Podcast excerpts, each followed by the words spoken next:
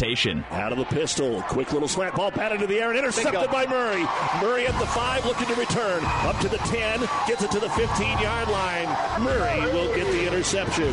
Classic Hits 98.9 Sports presents high school football. Masker sees a fake blitz, draws back to pass, going to go for it all down the left sideline. Kaiser got by him again. Kaiser on a perfect pass, caught it at the 15, and he goes in untouched. Touchdown, Kearney. Masker has hit Brett Kaiser for a touchdown. Today, it's the 60th annual Shrine Bowl All Star football game from Foster Field at UNK. High school football on KKPR is brought to you by the Classic Hits Sports Club. Elwood under center. Masoli in motion. They pitch it to him. It's behind him. It's on the ground. It's still on the ground. Kearney's going to pick it up. Here comes Stalbird the other way. 30, 25, 20. Stalbird celebrates. Touchdown, Kearney High. A 50 yard fumble return for a touchdown. Isaiah Stalbird. 70 of the state's best high school seniors have worked on and off the field over the past week, culminating with today's All Star game. It's the 60th annual Shrine Bowl coming up next. But first, it's the NuTech Seed pregame show. We'll take you live to UNK's Foster Field with KKPR Sports Director Doug Duda and Larry Baker right after this word from NuTech Seed. NuTech is known as the undisputed yield leader as a result of their excellent performance in university and first trials and in your fields. While winning isn't everything at the high school level, it sure makes things a lot more interesting. To put NuTech's winning genetics to work for you, contact Terry or Jason Stark of Cutting Edge Seed and Chemicals at 750 6060. That's 750 6060. Or visit newtech at yieldleader.com. The undisputed Midwest yield leader. And good afternoon, everyone, from Foster Field on the campus of the University of Nebraska at Kearney. It is time for the 60th annual Nebraska High School Shrine Bowl, the premier all-star game in the state of Nebraska. With our producer engineers Stacy Johns and Larry Baker, I'm Doug Duda. So glad that you're along with us for the sixth year.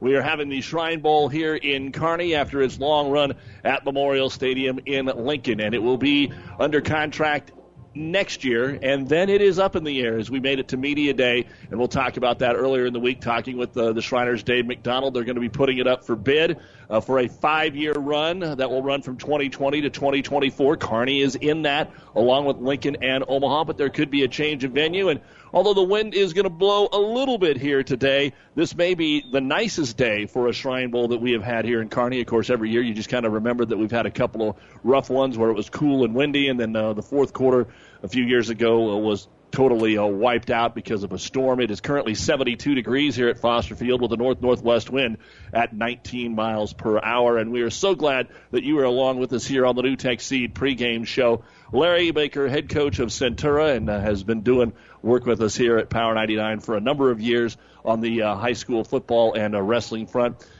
I think this is probably the most excited we've been since the first one. The first one was new, but we have so much potential collegiate talent out there and a lot of speed. Yeah, Doug, I just spent about a half hour down on the field as the guys came out and warmed up. And, you know, you're always in awe at this game every year because it's just and I always joke about it. It's everybody's Ferrari, if you will, off every team. And I mean, the linemen are huge, the linebackers are big and fast. And but Doug, this one feels different. Down on the field here uh, this afternoon, I mean, the quarterbacks are all six three, six five. They can just flat spin it. The running backs are athletic. The linemen are huge just from a pure full on talent standpoint, I'm sure lots of Shrine Bowl alums won't necessarily want to hear me say this, but from top to bottom, this may be one of the most talented groups that at least I've seen in a long time. Surely there's maybe been some better um, some time ago, but in recent history, this is as good as you're going to get. And the way these two teams, we'll get into it a little bit more here uh, before the game, but the way these two teams are constructed, this thing is really set up to maybe be exciting because you know kind of you, you get to spend your money on on your players right on as you choose your team. And these two teams chose their teams very differently. And when you talk about that uh, you expect to see all this talent out there. And as the coaches told us when we spoke with them earlier this week one of the harder decisions is finding out which side of the ball you want to play on. Yeah you want to be uh, that kid that uh, can shine offensively, and then you definitely know some guys that are going to be defensively. But are you going to play O line or D line? Are you going to play safety or running back? Uh, what are you going to do out here? And uh, maybe we have one team that has built it a little more on the side of defense and one team that has built it a little more on the side of offense, even though both teams have so many good offensive players. Well, no question. Uh, as, far as the way these two teams are constructed, but to the first part of what you said, that really is um, uh, both as a player and a coach, kind of a magic sauce about this game is how you choose your team. All of these kids are really good offensive players and really good defensive players. At the high school level, they can do both. So, as a coach, which side of the ball do you put them on? And most importantly, as a player, are you a team guy? Are you willing to maybe play where you haven't played? Uh, having a conversation this week, uh, as you know, uh, one of my coaches, Aaron Brand, um, my defensive backs coach, uh, played at Lexington, and of course, um, what, one of the guys that came up is Jeff Sykes, who played in this game, I think the 93 or 94 game, something like that. Now, those of you that remember Jeff Sykes, this guy could fly. Unbelievable running back. Uh, ran the hundred in um, at the state track meet four by one. All of that kind of stuff. I mean, was an elite running back. Didn't redshirt when he came to UNK or what was Kearney State at the time to play football. He played corner and safety in that game, Doug. So you take these guys that are super elite guys, and sometimes they need to play someplace that they aren't the most uh, well known for, and that's what this group, um, as as an entirety, both North and South team has done. You've got the North team who, in a sense, drafted a fabulous offense. I'm not saying their defense isn't good, but this offense is just electric. And the South team, in, in me watching their film, the best part about them so far through this week of practice has been their defense. So you've got a great defense and a great offense uh, that are going to match up in this thing. The 60th annual Shrine Bowl here on Classic Hits, Power 99, and the World Wide Web online at PlatteRiverPreps.com. So if you're driving through the area and uh, have some family or folks that want to listen to the ball game, PlatteRiverPreps.com is another place that you can hear the contest uh, here this afternoon so many people expecting it to be high scoring, but as we usually see, the deeper you get into playoffs, and sometimes just because it's all star games from a chemistry standpoint, a rule standpoint, it doesn't uh, produce like that. How do you see the game playing out today? Uh, it, it, what's interesting is the wind is legit. This isn't a breeze. It's uh, you know slash gale force. It's for real. Both of these teams are going to want to throw the ball, Doug. I mean, literally. Uh, I mean, it'll be 70-30 to 80-20 ish on both sides of the ball. We're going to get a lot of passing today, and the wind will be a big factor. I actually think it's not throwing against the wind; it'll be throwing with the wind. That makes it really tough because the ball sails with the wind, and it, it makes it much tougher. I see this game as being a fast, fun game to watch. Everybody's super fired up to watch Scott Frost's offense in August. You're going to get a, a little bit of a preview of going fast, no huddle uh, three by one, two by two as far as receivers, only one back in the backfield today. Uh, right now, it looks like maybe I would say the North would have the advantage uh, in just watching this film. But on the South, you've got two incredible quarterbacks uh, on that team.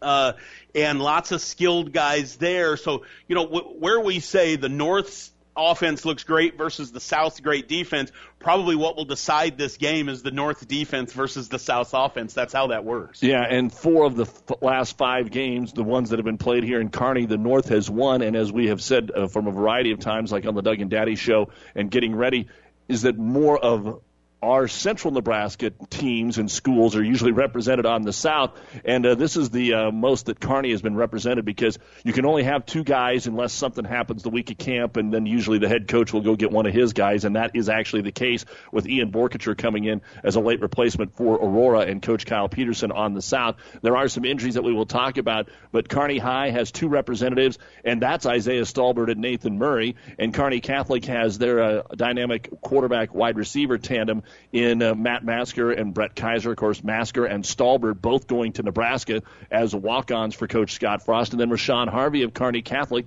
is the uh, head coach of the Stars. He will be an assistant coach on the South team. And then you have plenty of other kids that we will talk about from our listening area as well: Aurora, Holdrege, Gibbon, and Grand Island, and so on. Yeah, and and you, I really am excited to see Kearney so well represented in this thing, simply because both of those programs, Kearney High and Kearney Catholic, are, are storied programs in a sense that they that they're always very competitive and do well. But they're two programs that really do things the right way, Doug, and they're led by two great coaches in Rashawn Harvey and Brandon Cool, and it's really exciting. And of course, we know the run Kearney High went on this fall. Kearney Catholic the last couple of years has had that type of uh, success as well. So and and these four kids that are representing Kearney today are just top flight A number one kids. So it's really good to see them, and we're going to see them because these four guys are going to be very integral. We talk about that defense uh, for the South. Both Kearney High dudes are on that defense, and if, if if if you lived under a rock and had no idea what happened this fall, you couldn't score on Kearney High's defense this year. Well, and again, we talked with all these kids on the Doug and Daddy Show Tuesday when we went down for a media day in Lincoln, and I think Nathan Murray is one of the most intriguing Shrine Bowl participants that I've ever covered from our listening area. Simply from the fact, and you know this as a football coach, Larry, when you go into your season, you know the kids that could possibly be all staters or all stars for you. There is no way. And Nathan knows that. He said, you know what? A lot of us sat behind some great kids last year he goes, there was a lot of us that just uh, had to get some confidence this year, and that helped as the season went along. They got more confident, more confident, more confident. There is no way Brandon Cool would have told you on August 21st last year that Nathan Murray would be playing in the Shrine Bowl. Maybe Isaiah Stalbird because of his athleticism and speed, but the improvement in Nathan Murray, there are not a lot of guys on the roster ever that do what he does. You know when you start the season, gosh, this guy's a stud. Maybe he could make a Shrine Bowl or an eight man All Star game or one of the variety of games. Uh, and, and so just credits what Kearney was able to do and how they did that with guys like Nathan Murray. Yeah, it's a deal where if you go back 365 days, uh, ago, you'd have sat down with Coach Cool and you'd have been talking about things. And Coach Cool would have talked about we need guys like Nathan Murray to step up to be with. Mm-hmm. You follow me? Your Shrine Bowl guys are usually guys we need somebody to step up to help them. Nathan Murray is a guy that going into the season, you probably, you know, maybe he'll start, maybe he won't. Seems to be pretty good. Let's see how this goes. What I loved about the Nathan Murray story is what he talked to us about this last week when we interviewed him, and he flat out said it boiled down to the summer. It was June and July where I wanted to be great. 11 o'clock at night, we went up to the field and did drills. Now there's a statement. 11 o'clock at night, him and his teammates are sitting and talking the way every high school kid does and says, we want this to be a great season. Let's be great. And that conversation turned into on the football field, 1130 that night, working on drills. Doug, his best two games of the entire season were the state semis and the state finals, where he went for 11 tackles and 12 tackles. Nathan Murray's a fantastic story, and again, it's a testament to not only who he is, but the program in which he plays. Well, let's hear uh, a little bit of our conversation uh, with Nathan Murray and, and what he was saying uh, about uh, exactly what you just said. Summer was really a big jump for me. I know me and a couple of the guys really went after it. Like we went to a movie one time and s- some guys were like, "Oh, let's go into the field." And it's like 11 o'clock. We're out there doing footwork stuff. Our class as a general really went after it this summer and and practice every day. Nathan also talked about uh, gaining that confidence and stepping on the football field. Obviously, early. a lot of guys on our team this year didn't get a lot of playing time the year before, so we were going. A lot of us were going out there with our first like varsity playing experience, like they were going to play the whole game. So that was nerve wracking, but like how fast we adjusted to it and how fast we picked it up was crazy. So I just remember game by game, I just got more comfortable and more confident, and the whole defense as a unit, like we just started gelling. That's Nathan Murray, who will be playing in the uh, secondary for the South today, and he and Isaiah Stalbird might be out there quite a bit uh, at the same time, which will be cool. I know they were both looking forward to playing here on their home field. They're the only guys that can say that here at Foster Field. Yeah, that is kind of cool, and this is a great high school atmosphere uh, if you've ever been to a Kearney High game, it's a tremendous atmosphere. So it would be fun to be able to do that one last time together where you've done it throughout your career. We're going to take a break here on the NuTech Seed pregame show as we get close to the start of the 60th annual Nebraska Shrine Bowl high school football game. Doug Duda, Larry Baker with you from Foster Field, and we'll be back with more in a moment. Five Points Bank. We're proud our bankers have the ability to take care of customers in the Kearney area. One of our bank's true differences is our bankers have a true Kearney connection, important in providing the best in banking. Our staff is proud they've lived in Kearney for years. Many have been lifelong residents. Having a true Kearney connection means caring and being involved in the community and committed to making banking work for the people of Kearney. Bank with Five Points Bank, the better bank, the bank with a true Kearney connection. Good things will happen. Aurora Cooperative is excited to announce their Go Green with E15 Summer of Ethanol promotions. To take advantage of these great offerings, fill up at your local A stop with your locally grown, locally produced Aurora Cooperative E blended gasoline. Higher blends of ethanol like E15 provide a cleaner burning, lower cost, higher octane brand of fuel for you and your family. To learn more about how you can take advantage of these amazing Aurora Cooperative Summer of Ethanol incentives, please visit auroracoop.com for more details. Tougher together, Aurora and you. Doug Duda, Larry Baker, back with you here. Let's take a look at our injury report. Uh, and not all of it is football related, but uh, there are always some kids that cannot uh, participate. Our injury report brought to you by Family Physical Therapy and Sports Center, getting you back into the game of life with a location near you. And uh, one of the young men that is going to be out of the ball game today is Garrett Shart of Bruning Davenport Shickley. Of course, a member of that state championship team over at BDS. And then on the others, and, and then also on the South team, two guys that went into camp knowing that they wouldn't play. Caleb Marlett of Elmwood Murdock and Zach Muff of Crete were both selected, but both unable to participate this week. And then one of the guys that I got to see play earlier this year uh, was Drake Gilliland of Mitchell, and he is a uh, outstanding running back on the North squad. Uh, but he got hurt bef- right when they got into Camp Larry. You know a little bit more about the story. He was trying to uh, go through some motions here in pregame, but it looks like uh, he is going to be on the sidelines as well. Yeah, it was the first play of their scrimmage, Doug, um, on Monday, I believe it was, um, and uh, sprained his ankle really, really bad. When we interviewed him earlier in the week, he was limping around pretty good. I went down on the field, talked to Coach Huffman today, and he said, "Well, he will be suited up. We're going to try to get him in the game to his words uh, for the experience. Then I saw him, and he wasn't walking any better than we had seen him earlier in the week. And just a few minutes ago, I saw him come back out without his uniform on, so we won't see him. And Shart was the same, just an injury uh, in camp.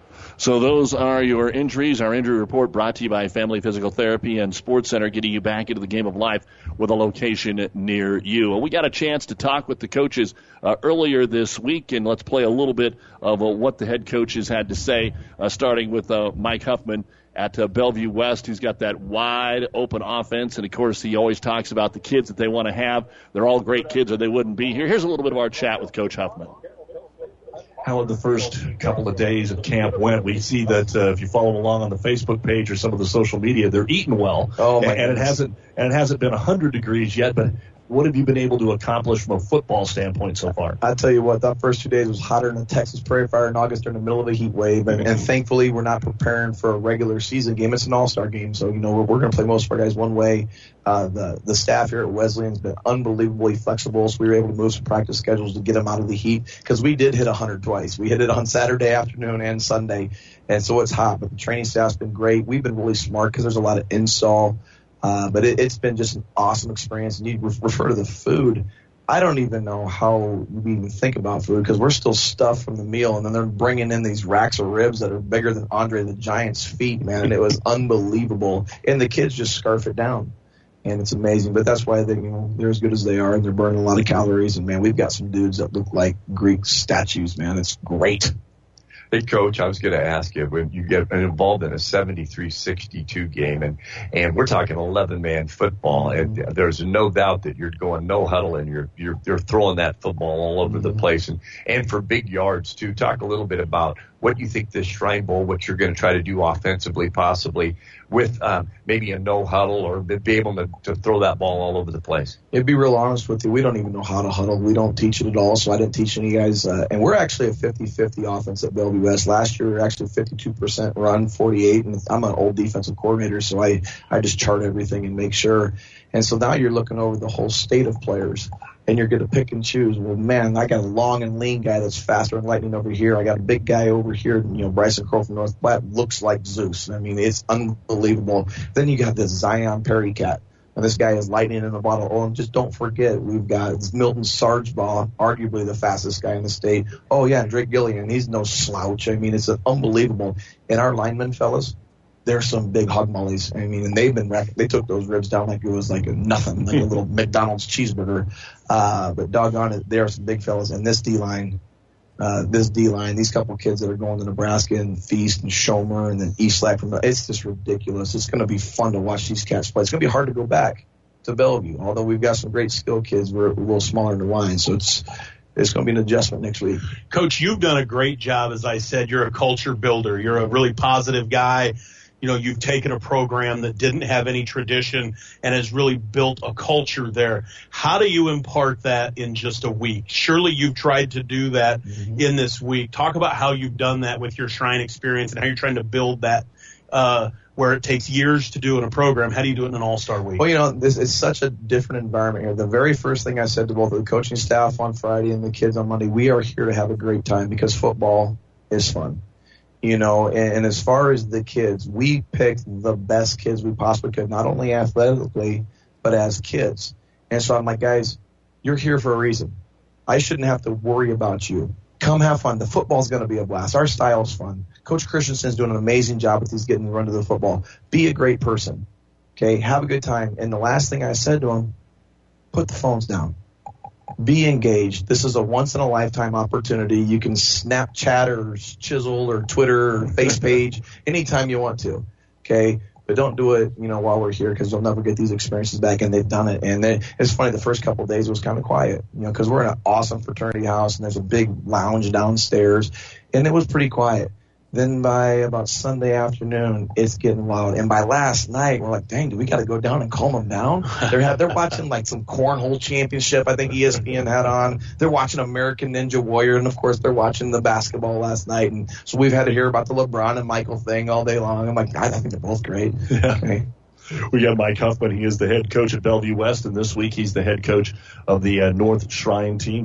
And that was part of our conversation with Coach Huffman earlier this week up at uh, Media Days. And uh, I guess the one thing you definitely take out of that, though, Larry, is exactly what he wants to do uh, offensively and how up tempo this is going to be. Well, yeah, I mean, he wants to go. That is his MO. It always has been and it always will be. And he believes in his system. And, and you can tell in listening to, uh, to him, Doug, he's a very high energy guy. I talked a little bit about it him being a culture guy. He's super high energy. I went down uh, today uh, just to ask him how the rest of camp had gone and visit with him. And normally, you know, as you've done for a hundred years, you shake their hand and go.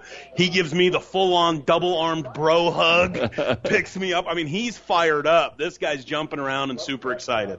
Well, we will hear from Kyle Peterson, the head coach of Aurora, who is guiding the South team when we return on the NuTech Seed pregame show here for the 60th annual Shrine Bowl at Foster Field in Kearney. For professional service to keep your business running smoothly, call Hellman, Maine, Kostler, and Cottle. Don't let your financial accounts become overtaxing. Let Hellman, Maine, Kostler, and Cottle take care of the accounting while you worry about taking care of your business.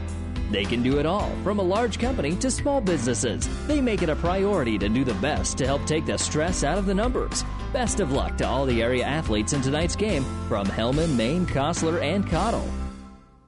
This sports broadcast is made possible in part by Kappa Grain in Elm Creek. Did you know that Kappa has a way for you to save time, money, and get the best prices for your grain and have records of it? With their online offer center powered by DNT MarketSpace. See kappagrains.com. Make sure you're getting what you deserve for all your hard work and dedication. Kappa takes great pride in doing what they can to make it easier, faster, and more profitable for you. Best of luck to all the area athletes from Kappa Grains. Welcome back to Power 99's coverage of the 60th annual Nebraska Shrine Bowl here on Classic Hits KKPR FM at Kearney, Grand Island, Gibbon, and the World Wide Web at PlatteRiverPreps.com. Our internet streaming is brought to you by Barney Insurance, Kearney, Holdrege, Lexington, and Lincoln. Well, we heard a few comments from Mike Huffman, the North head coach out of Bellevue West. We also had a chance to catch up with Kyle Peterson of Aurora. He is the head coach of this year's South team, and he talks about what they wanted to develop this week getting ready for today's game. At becoming, and you know, our, our mission as a coaching staff was to become the best us we could become, you know, in this week of time that we have. And, and obviously that meant that there was going to be a lot of learning that needed to take place. And, you know, these kids are sponges. They, they, they are who they are and they are the dudes they are because of, of their ability to, to, to really soak up information and, and pick things up quickly. And, you know, we were able to install you know, from the offensive side, we're fully installed, and, and um, on the defensive side, I think after day two, you know, they were they were functioning at a really high level, and maybe not quite to that point yet on the offensive side, but you know, their sponges, their their attention to detail is really impressive, and then the overall, you know, I've coached a lot of big kids before, you know, I've had that luxury at Aurora, And I've coached against a lot of big kids. I've coached with a lot of long kids, you know, a lot of length and and um, their ability to to kind of spread the field. But uh, I have never seen this kind of speed on the field before on the offensive and the defensive side, and and that's that's an awful lot of fun to to get a chance to work with, really on both sides of the football. Another minute here with Aurora head coach Kyle Peterson, head coach of the South team for Saturday's Shrine game. Uh, coach Huffman gets to bring his quarterback. Uh, you've got two really good ones at least. Uh, what are you going to tell us a little bit about Cal? You get to bring Cal as an Aurora Husky, and then tell us a little bit about what your plan is with your All-State quarterbacks. You know, we I will start with Cal. You know, we we bring, uh, in my opinion um, in my 17 years at Aurora, the best open field tackler that I've ever coached. You know, a kid that really can sniff out the football and finds the ball and tackles in space. And in this game, that's going to be really, really important. So obviously, his ability um, to do that is, you know, those kids are at a premium. Um, and we have a lot of others, but Cal's pretty good know, we have two quarterbacks that, you know, I talked earlier. They're just sponges. They're guys that just learn and pick things up quickly. I, you know, Matt's, you're going to talk to him in a second. He's in a weird situation because he's got Kearney Catholic terminology going on. He's got Nebraska terminology going on in his head. And now he's got some Aurora terminology going on in his head. So, you know, which concept and what system is this play, you know, associated with? I think, um, you know, that's been kind of an interesting learning curve the last couple of days for him. But, uh, so athletic. Uh, he's bigger and stronger than I thought. Bigger and stronger than I thought it's than, than what I saw on film, and, and those talents will will prove to be very handy uh, later uh, later this week. You know, Dylan Plotz is such an intelligent kid, and um, the ball. You know, I've coached a lot of really good quarterbacks, and you know, Ty Brockmeyer. When I was assistant in, in 2011, we brought Ty here, and and uh, you know that was pretty. Uh, you talk about Huffman having his cue. You know, our having our us having our cue in 2011 was big, but uh, um, Dylan is he, he spins the ball prettier than anybody I've ever coached. The ball comes out of his hand as pretty as any as any I've ever seen. Um, you know, his decision making um, is is fantastic, and his grasp of the offense is good. So it's two great, great talents that uh, we can use, and, and they're going to be distributors. That's exactly what they're going to do. They're going to get the ball to playmakers in, in space, and and uh, you know hopefully that results in, in first downs and points. Who is your assistant, and uh, when you, or excuse me, who is your head coach when you were the assistant, and and how did you guys do? You know that was a, an interesting situation because I was actually an assistant as an assistant. Randy Hubert was the head coach, and I was an assistant at Aurora at the time, and so I was the selected assistant there. Um, and, and, you know, we had a pretty good performance that day. You know, Ty gave us a, a pretty good advantage on the offensive side and he knew our system pretty well and we had some really talented dudes to throw to. And, and, uh, so it was a great experience there. We were pretty successful that day and, and, um, you know, obviously it's uh, it's a different game, different group of cats. Because Huffman won his too, so both head coaches here yeah. come into this thing one and zero. Oh. Well, uh, you know, real quick, coach, you know, the, in the Shriners Hospital and, and, and as a dad, we talked a little bit off the air a little bit here. Is there anything you'd like to share? Because, you know, there's some kids that, uh, you know, you have practice and you guys are working hard you're trying to get better. And we've got young children that they have to, they're going to go to the anesthesiologist maybe 12 times in a year and et cetera, just as small children. Is there anything you'd like to share on that? You know, there's two thoughts that I have okay. on that. First of all, you know, as a football coach, know, the the ability to be successful is oftentimes based on your team's ability to overcome adversity. So we as football coaches spend hours upon hours dreaming up in creative ways of creating adversity falsely for our football team to teach them ways to overcome it. And these kids that we're that we're getting to meet this week have been overcoming adversity their whole life and really are an inspiration, I think, to all of us, or should be an inspiration to all of us because of of, of what they've been able to overcome and achieve. Um, you know, you, you, mentioned the stations, and there was a, number of great stations to, to visit, but uh, one that really stood out to me was the the anesthesia one. You know, I've had I, have had children that experienced that that have had to go, and as a parent, that's that's a really difficult thing to do. Um, and these kids have have undergone anesthesia multiple times uh, in their life, 12, 15 times, and and the the coping mechanisms and, and the ways that they um, you know get these kids through that experience. Um, not only the first time, but the second and the third and the fourth was really interesting to learn about, and um, one of those things that I'll take away. Kyle Peterson, good luck Saturday. Thanks for giving us some time today on the Doug hey, and Daddy Show. Keep healthy. Thank you, thank you, thank you, guys. That's Kyle Peterson, the head coach of Aurora, the head coach of the South All Stars here today. One thing that we will uh, continue to talk about before we look at the starting lineups is always that intrigue of small school players playing here with the Class A boys, Larry. Wyatt Key is going to be one of them that we are going to be looking at here today, and he's actually going to be starting from Gibbon. Uh, it, it just seems like once they get that confidence, though, they're they're good enough. They're good enough to be here. We see it time and time again. Yeah, no doubt about it. And Wyatt, uh, in looking at the film this week from their scrimmage, Wyatt's going to play defensive end. Of course, the Gibbon folks are used to seeing him in the middle playing linebacker there. Uh, but he looked really good. He looked like he belonged uh, as as far as in in the practices go. It's tough when you're at a small school. I coach at a C2 school, and it's very very hard to get these kids uh, into this game because A and B does eat so many of the spots. Uh, it always is a big deal to try to get one in, and hopefully Wyatt shows well today. Well, we will take a look at the starting lineups here in just a moment. You've been listening to the NuTech Seed pregame show. NuTech Seed, your yield leader. Contact Terry and Jason Stark or a NuTech Seed dealer near you. Lot of great football to come up here from the 60th annual Shrine Bowl at the University of Nebraska at Kearney and Foster Field. We're glad you're along with us here on Classic Hits 98.9 and the World Wide Web at PlatteRiverPreps.com. We're about six minutes away from a kickoff. We'll let you know who's trotting out there to start the game, although everybody plays plays, and you usually see a pretty good platoon system, Larry, uh, at least in the first half. Yeah, and, and we're we're going to see when you talk about starting lineups. We're going to we still don't know who's starting at quarterback for the South team. These guys have hidden this like it's the Super Bowl. Uh, we're going to see a ton of everybody. I mean, for the most part, as far as that goes, it should be fun, and uh, we are looking forward to that. So uh, let's go ahead and uh, take a look at the starting lineup for today's football game. We will start with the North team at center, number 58, 6'3", 250 pounder Alex Lindsay out of Pierce. The left tackle is Cooper Reese of Valentine, 6'6", 250. He'll wear number 64. The right tackle is number 70, Andrew Reiner of Omaha Burke, 6'6", 265. Then you take a look at the guards. The right guard is A.J. Forbes out of Bellevue West, 6'3", 280. He'll wear number 56. And the left guard will be number 74, Bergen Hofer of Fremont, 6'3", 300 pounds. The slot backs will be Zion Perry, number 10 out of Lincoln High, one of the fastest guys here, 5'7", 165 pounder, and uh, Jacob Wagaman out of Bennington, 5'10", 170. He'll wear number 24 here today. Your Y receiver is North Platte's Bryson Kroll. He'll wear number 88, 6'5", 220, a big target out oh. there. The I back is Milton Sargbah. We saw him, of course, numerous times, and of course in the state championship game. Number two, 5'7", 160 pounds out of uh, Omaha North High School. So he'll be uh, the uh, I back. Uh, also at wide receiver is Wyatt Lure of O'Neill, 6'4", 175 pounder, wears number 80. And the quarterback will be Joe Dolanchek out of Bellevue West, playing for his head coach Mike Huffman, 6'1", 215 pounder.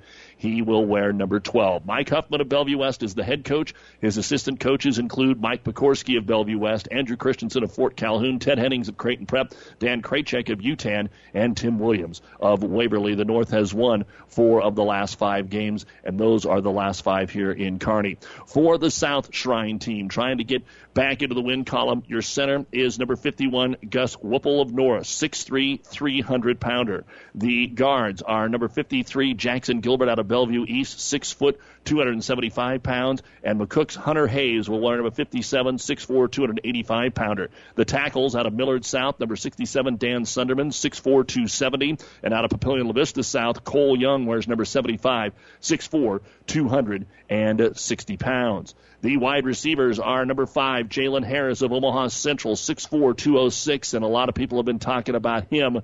Uh, could be a breakout player here today. Another wide receiver out of Douglas County West, number seven, Spencer Hayes, 5'10", 150 pounder. And then Kearney Catholic's Brett Kaiser, he'll number three, the 6'3", 205 pounder. Your running back is Boys Town's Deshaun Bates, number 33, 6 foot, 185 pounder. Also, a Caleb Schwiegert will come in as a wide receiver of Omaha West Side, wears number one, 5'10", 170 pounder.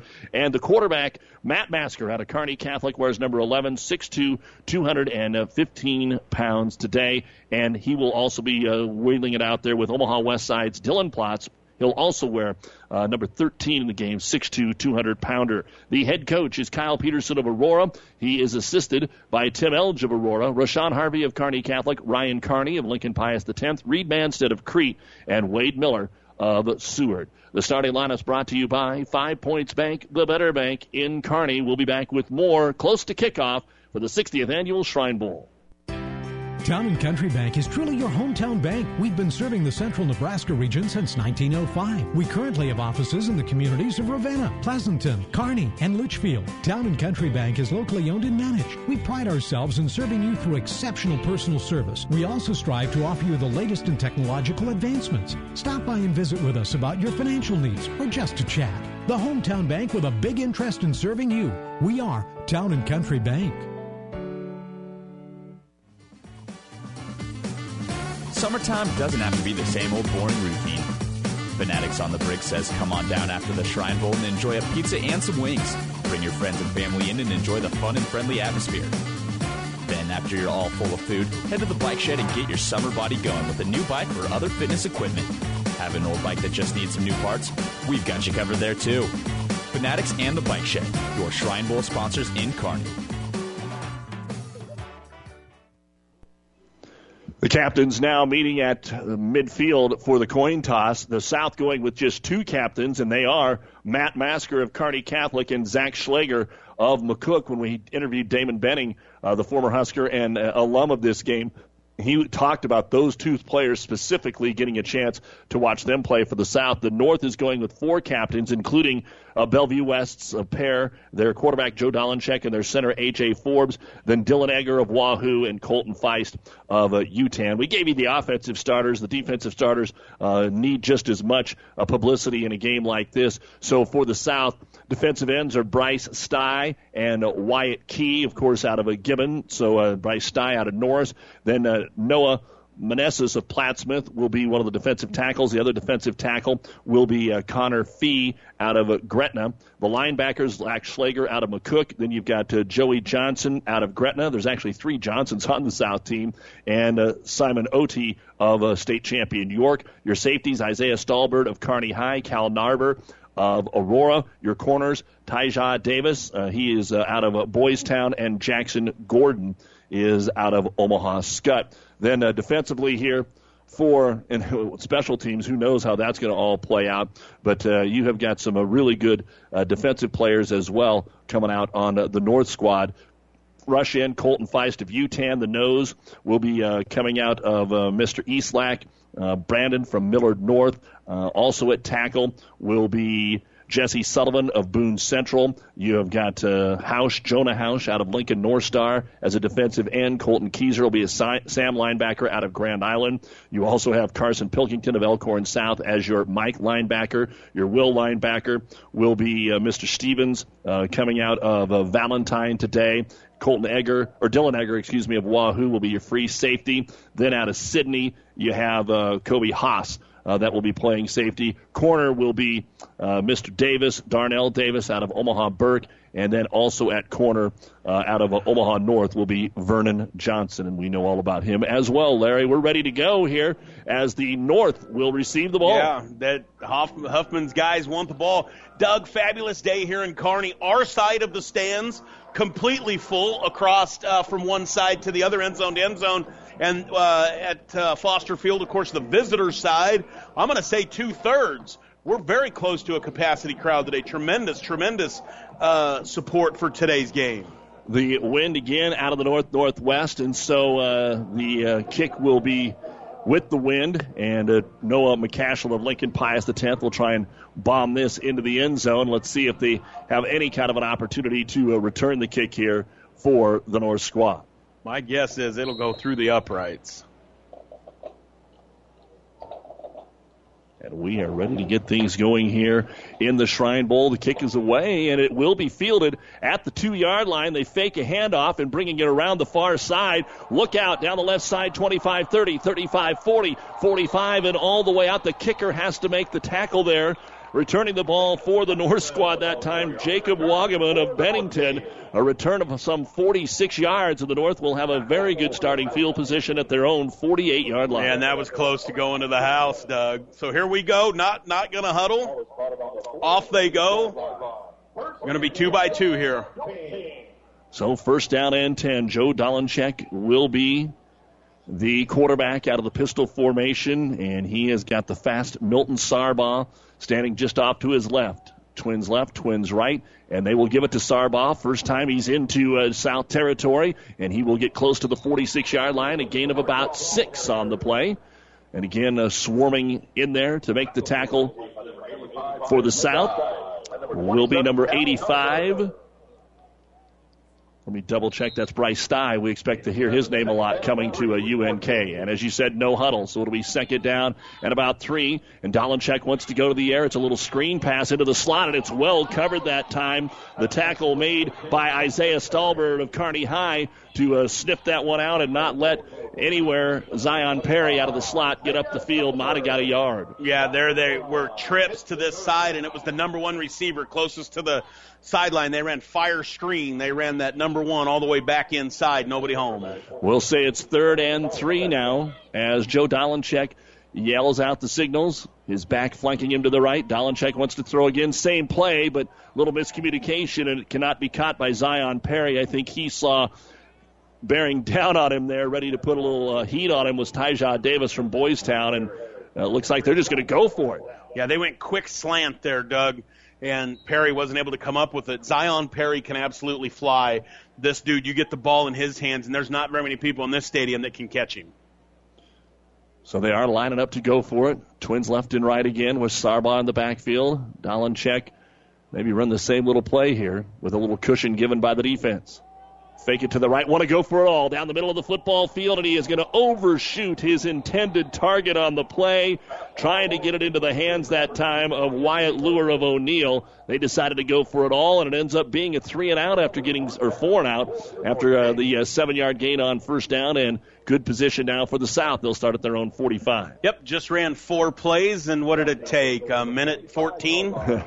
I'm telling you, Doug, this thing will be fast. This might be the easiest game I've ever done as color because there's not going to be a lot of time for me to talk. You're going to be busy. Well, they are going to bring out uh, for the South as the starting quarterback Dylan Plouts of Omaha West Side, and they don't even have a back in the backfield. Trips to the left, twins to the right.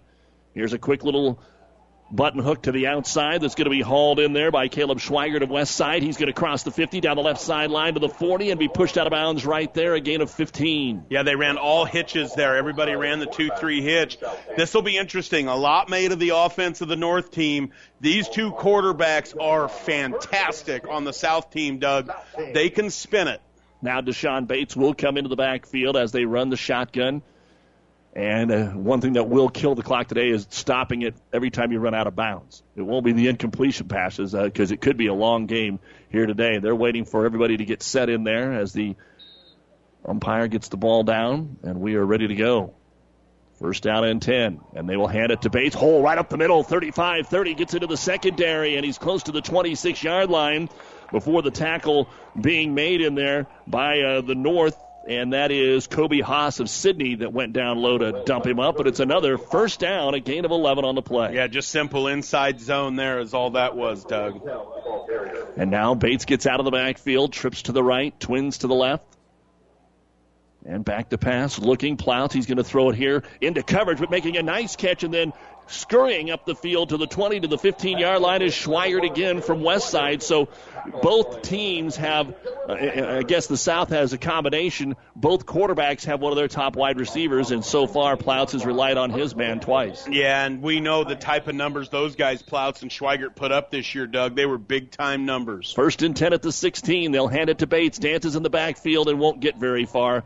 Good coverage in there. The tackle made by Colton Feist, the former Husker or the future Husker out of Yutan. Yeah, Colton Feist is an absolute beast. You know, in the C2 state championship game against Centennial, uh, Centennial just didn't have an answer for that kid. He is an absolute hammer. Second down and 10. Jalen Harris of Omaha Central split out wide to the right. And then you have Caleb Schweigert going to the left, and he is going to stay more in the slot there with Brett Kaiser of Kearney Catholic wide left.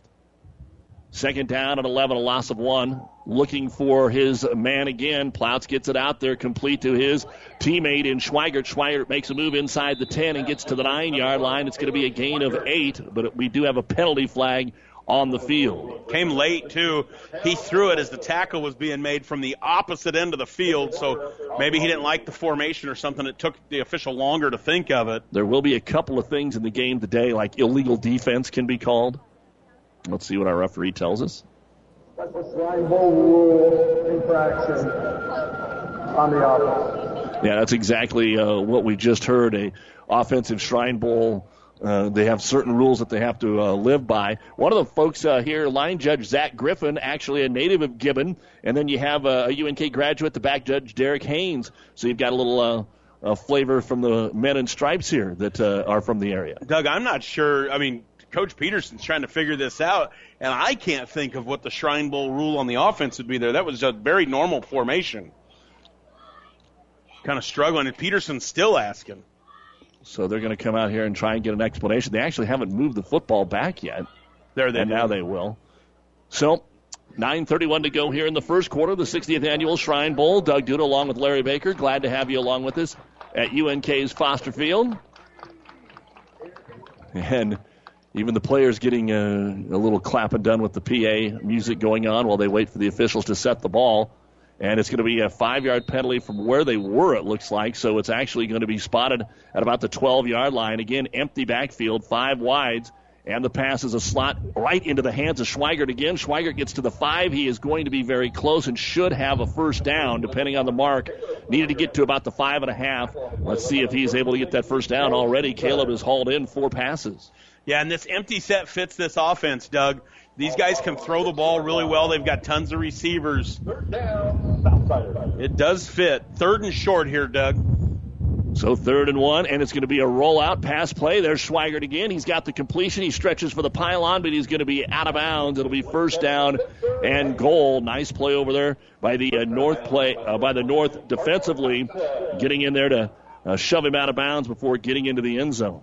Yeah, I really liked the play. They ran boot there with the speed out and had the back actually there to pitch to if they needed to. Really well designed. Vernon Johnson of Omaha North made the play. It's first and goal at the one, and they'll hand it off to Bates, and he's going to get into the end zone, waiting for the signal. It appeared he was clearly in, but nobody has signaled touchdown, and I guess they're going to say we're going to try it again. Oh, you can't play goal line defense in the Shrine, so once you get the ball at the one, it's usually pretty easy to get into the end zone. And they're going to mark him at the inch line. Tough to run sneak when I guarantee there wasn't a single snap taken under center by either team this week. You're probably right about that. And so your quarterback here from Omaha West Side and Dylan Plotz, he's going to turn, he's going to hand it off, and there's the touchdown. Okay, so this is a big deal. Coach Huffman ready to let the uh, dogs eat on offense. The South gets the stop and then goes straight down the field and scores. As we said, big defense, big offense. What may be is what people aren't thinking, as we talked about in the open, that will decide this game, and that's what just happened here to start the first quarter. Well, Matt Masker is actually going to be the holder for the kicker Noah McCashlin out of Pius. Snap good, placement good, and the kick is on the way, and it is good. So with 8.20 to go here in the first quarter of play, the South scores on their opening possession. The South 7, the North nothing. This is the 60th Annual Shrine Bowl on Power 99. Family Physical Therapy and Sports Center, getting you back into the game of life. With several locations in Kearney and surrounding areas. Ask your doctor how Family Physical Therapy can improve your quality of life. Family Physical Therapy and Sports Center. Excellence in Rehabilitation is a very proud supporter of all of our area athletes, in and out of the game. Locations serving Kearney, Lexington, Minden, Ravenna, and Wood River. No matter where you are, even out in this cornfield, when you work with CHS, you're connected. Connected to global grain buyers and food companies. Connected to dependable energy at the pump, at home, and on the job. Connected to food ingredients tailored to your specific needs. Whether it's in energy, grains, or foods, you're connected. CHS, resources for enriching lives. Zion Perry back deep, and the kick away here as the North trying to bring it out of the end zone, and they let them do that here in the Shrine game. Then there's all kinds of trickeration, and around the right side, not being fooled for the uh, South team. They'll push him out of bounds short of the 20 yard line. Nice job.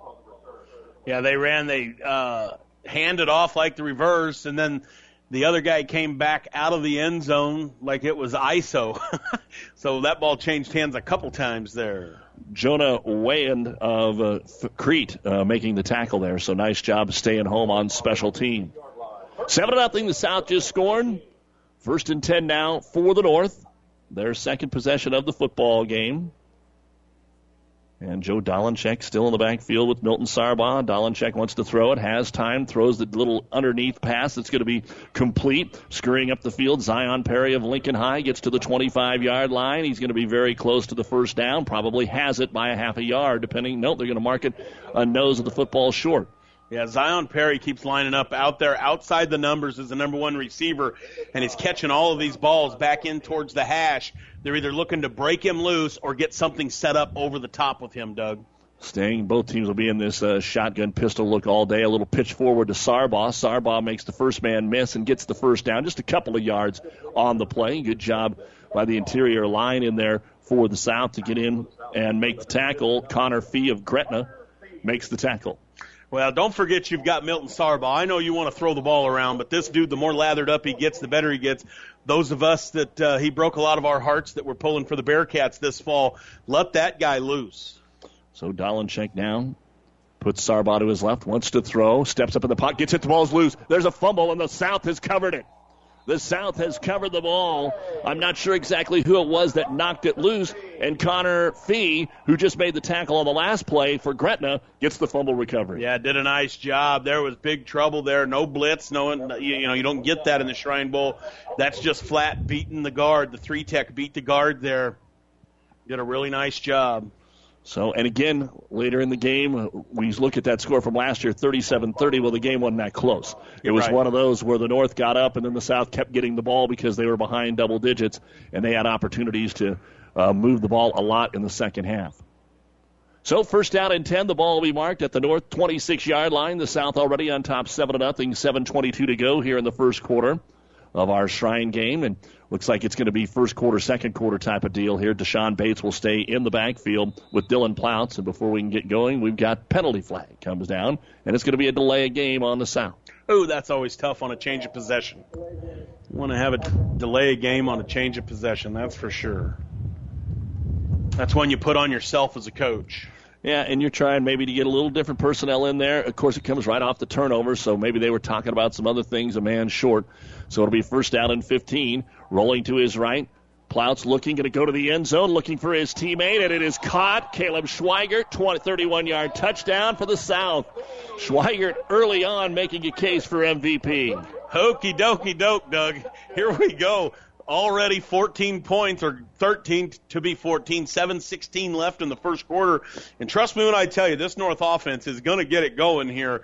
I can assure you of that. So it's maybe point central today. Well, we expected that it could be, and let's see if that is exactly what happens. Extra point kick now coming up for Noah McCashlin. The snap is down. The kick is away, a little lower, but it is up and it is good. So with 7:16 remaining in the first quarter, another touchdown on the field. Brought to you by Five Points Bank, the Better Bank in Kearney. It is 14 to nothing South here in the 60th annual Shrine Bowl.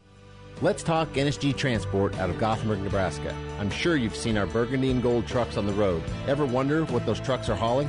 NSG is your source for aggregates, concrete, asphalt rock, driveway rock, and of course grain and other bulk loads. NSG Transport is a family owned company that has been servicing Nebraska for over 40 years. Get to know NSG. Go to nsgco.com for more information. That's nsgco.com. NSG Transport, Gothenburg, Nebraska. The officers and staff of First Tier Bank take pride in providing professional banking services with several convenient locations in Elm Creek, Kearney, and Holdrege. First Tier Bank offers a full line of banking and financial services, including checking and savings accounts, loans, investment, and insurance services, and the online banking services offered at First Tier, including online bill pay. First Tier Bank, Kearney, Elm Creek, and Holdrege, an equal housing lender. Member FDIC. The kick away again, the North in the end zone, three yards deep, faking all the hands handoffs, but they do want to break it out. Nice cutback up the football field to the 10 to the 15 yard line and getting a little bit farther up there, Jacob Wagaman of Bennington, and they'll say that he is brought down just short of the 20, and it'll be first down and 10 here. So the North, uh, with uh, their little trickeration, it hasn't worked. The clean kickoff from the first time, uh, Wagaman got it all the way out to the 48. Yeah, Riley Harms now, Doug. So Coach Huffman's gonna go to the switch up here, pull his own kid out, go to Riley Harms out of Fremont, big six six quarterback. So Harms will take the first snap. Sargbah's still in there. They give it to him, hole up the middle, 20, 21, 22 yard line. He gets a nice gain of about five on the carry, and Sargbah going up against this all-state defense of uh, the South and just waiting for him to get outside. But when you have the offense spread out like that, sometimes a little tougher. Right, but he got six there. I mean, this kid, he, he's probably averaging five right now a carry on his three carries. Run the ball here a little bit. Get yourself back in the game. Ball fake, what a roll to the right. Quarterback sack. Quarterback sacked, not fooled at all that time for the South is Joey Johnson of Gretna, and he's going to drop him back at the 19 yard line, a loss of four. Yeah, Joey Johnson's flexing his muscle here, Doug. He's had as impressive of a first quarter as anybody on the field. There, uh, that was not a read option. That was more a play fake. And uh, had they run the ball there, um, Milton Sargbah, there was nothing in front of him. He was going to run for a while. Third down and eight at their own 19. Riley Harms in the pistol. Sends Bennett Folkers in motion from Gothenburg from left to right, and that leaves one man to the right side, and that's where they're going to go. The ball a little on the numbers, and it is caught at the 37. Beautiful catch out there for the North All Stars, throwing it right into the hands of Wyatt Lure of O'Neill. Yeah, that was very, very impressive there, Doug. Riley Harms put that right on the hands, a little out pattern, got him to the sideline, and he steps out of bounds. First down and 10 at the 37, a gain of 18 on the play. Yeah, I really would run the ball here if I'm Coach Huffman. I'd give the, I'd get this kid going. You've got Bennett Folkers of Gothenburg, one of the shiny silver helmets out there. And they will send him in motion again from left to right. Kind of just stop him in the backfield and take the snap. Take it deep down the middle, wide open down the middle of the football field, and sliding to bring it in at the 25 yard line is Zion Perry. He had to avoid the back judge. That would have been a disaster had he run into him, but there's the deep ball for the North. Well, Riley Harms there, he's got a big arm. He tried to guide that ball in a little bit. Let me tell you something right now. Throw it as hard as you want. Zion can go get it. And no doubt about it. Of course, the North is moving into about our 15 to 20 mile an hour wind here at Foster Field. And the North is into the South territory at the 24 yard line. Here's a pitch play trying to get it outside Sargbah, cuts it back up against the numbers, and then gets leveled at the 20, about the 18 yard line is where they'll say he gets knocked down. So a gain of another five on the play for Milton Sargbah. Yeah, Nathan Murray came up like an absolute missile, Doug. I mean, he leveled Sargbah there. Good to hear for Nathan, uh, the uh, Kearney Bearcat. He's wearing 21 here today. He's four back in high school. Isaiah Stalbird, also a South defensive back. Second down, they'll call it four. Uh, Sargbah again around the right side, inside the 15, scurries to the 10, tiptoes inside the 10, and he'll be stepped out of bounds at the seven yard line. 10 more there for Milton Sargbah. And we talked about it with Grand Island's Colton Keyser earlier this week how hard it is sometimes when you're a linebacker behind all those big linemen trying to find a kid that's as fast as Sargbah at five seven. Yeah, give him the ball. I said it here a bit ago. That, that's where I'm running. Nathan Murray smoked him again. Nathan Murray taking out some Omaha North frustration on Sargbah today. First down and goal just outside the six yard line. Sargbah again, this time up the middle, who get to the five, just inside to the four and a half yard line. A gain of two, second down and goal. Yeah, there was inside zone. He was a little tight to his guard uh, there, Doug. If he's not so tight to the guard there, uh, he probably gets that into the end zone. Noah Manessis of uh, Plattsmouth uh, making the tackle. Second and goal. They'll officially call it the five yard line. Sargbah flanking Riley Harms to his left. Four wideouts again. High snap. He gets it to Sargbah up the middle, and Sargbah is hit and driven backwards. Gets nothing that time. Great job by the South defense flowing in there. A.J. Johnson of Millard West. Let's see. I don't see the kicker here. Nope, going to be third down. Big personnel change there, yeah. though. Yeah, they're bringing in a whole lot of new faces. Here. And they do not have the, the quarterback in, Doug. No quarterback in here. Looks like they're trying to run a little something different here out of the Wildcat formation. Sending in motion Jacob Wagaman, strong to the right side. Direct snap. They want to throw it into the end zone, and it is caught for a touchdown. North Platte boy, old Bernie's guy gets that one, Doug. The throw was put up there by the North team's Dylan Gentrup of Boone Central. Of course, so we know all about him. And then, as you said, hauled in there by Bryson Kroll of North Platte. Yeah, very nice. I like that little Tim Tebow jump pass. Looked like it was going to be off tackle there. They sent out the motion that way that both backs went to lead block. He took two steps and up he went to Kroll. And I'm just going to tell you, this Bryson Kroll, it says 6'5", 220. he looks like he's about 6'7", 280. This dude looks legit. And of course, we know Dylan Gentrup can uh, do all kinds of athletic things uh, up there at Boone Central in Albion. And now on, Brian Covarrubias for Grand Island and the North to try the extra point. Waiting for the snap. It is down. Covarrubias puts his leg into it, pops it up in the air and through the uprights. And with 3.53 to go in the first quarter of the 60th Annual Shrine Bowl, the North is on the board. South 14, North 7 here on Classic Hits, Power 99.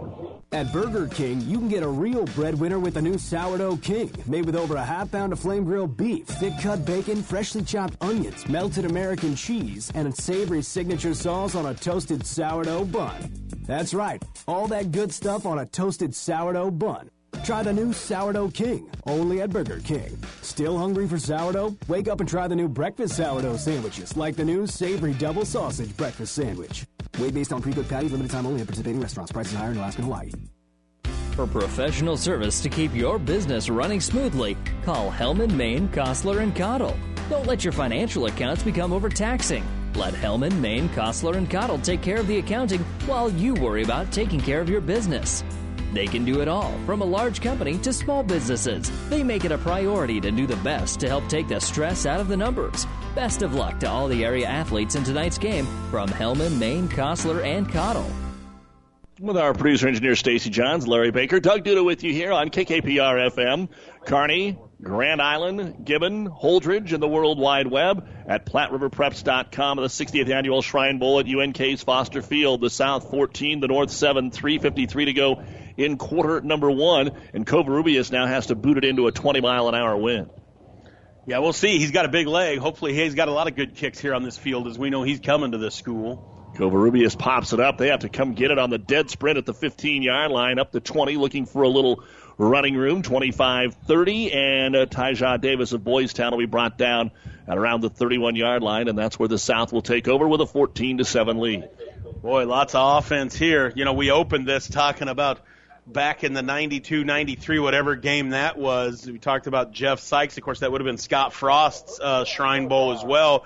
We don't have no stinking I formation in this thing. That's back. If you, if that, if, if those memories jogged your memory to that type of football, that's not what we're looking at today. This thing doesn't own a fullback. Well, Damon Benning talked about the year he played in '92 and how boring it was. It was seven to three. He says we just didn't play very well offensively. Uh, that's not going to happen here today, obviously. So first down and 10 for the South. And West Side still in there. Dylan Plouts looking deep down the middle of the football field, and it's just over the hands of his intended receiver, Jalen Harris of Omaha Central, who was right down the middle of the football field with Marcus Von Jones of Creighton Prep stride for stride with him. Yeah, and this was what I said earlier. It's actually, we saw the deep ball that Zion was able to catch into the wind because he was able to come back to it. Throwing with the wind, the ball sails and you just can't go get it. Now they will empty the backfield again. Kaiser of Kearney Catholic looking for his first catch is split wide to the left.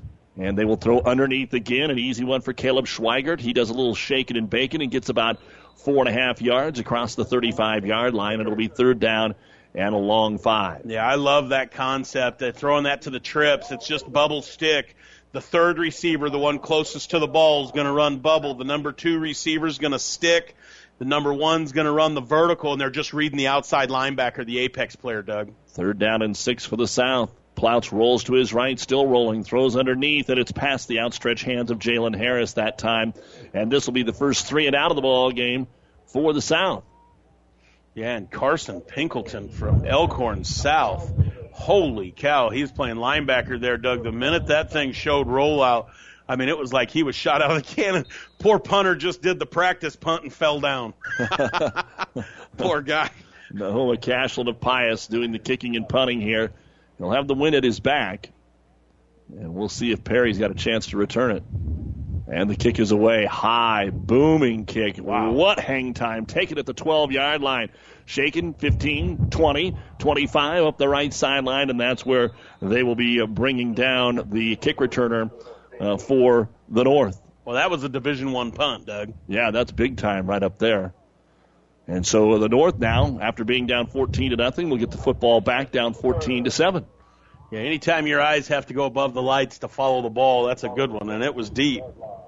So let's see what they come back with here. They did come back with the Fremont quarterback.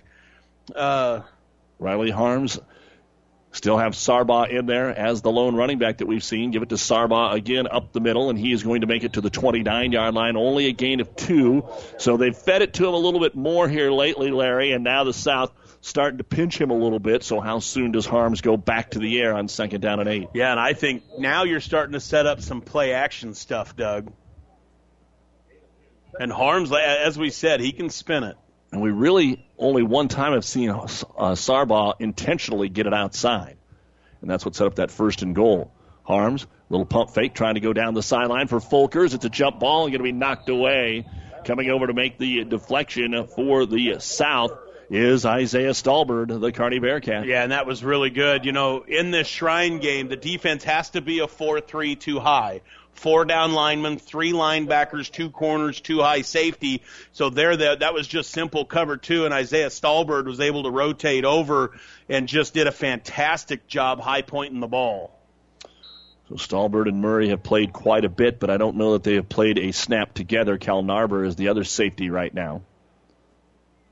And it is third down and eight. They'll swing it out of the backfield and way over the head that time of his uh, tight end slash slot back. Uh, nothing going that time uh, for the North. I think he actually thought there was somebody else over there and never went up for the football in Grant Matthews of Creighton Prep. Yeah, that's that giant tight end. We called that game with uh, Creighton Prep Kearney in the playoffs.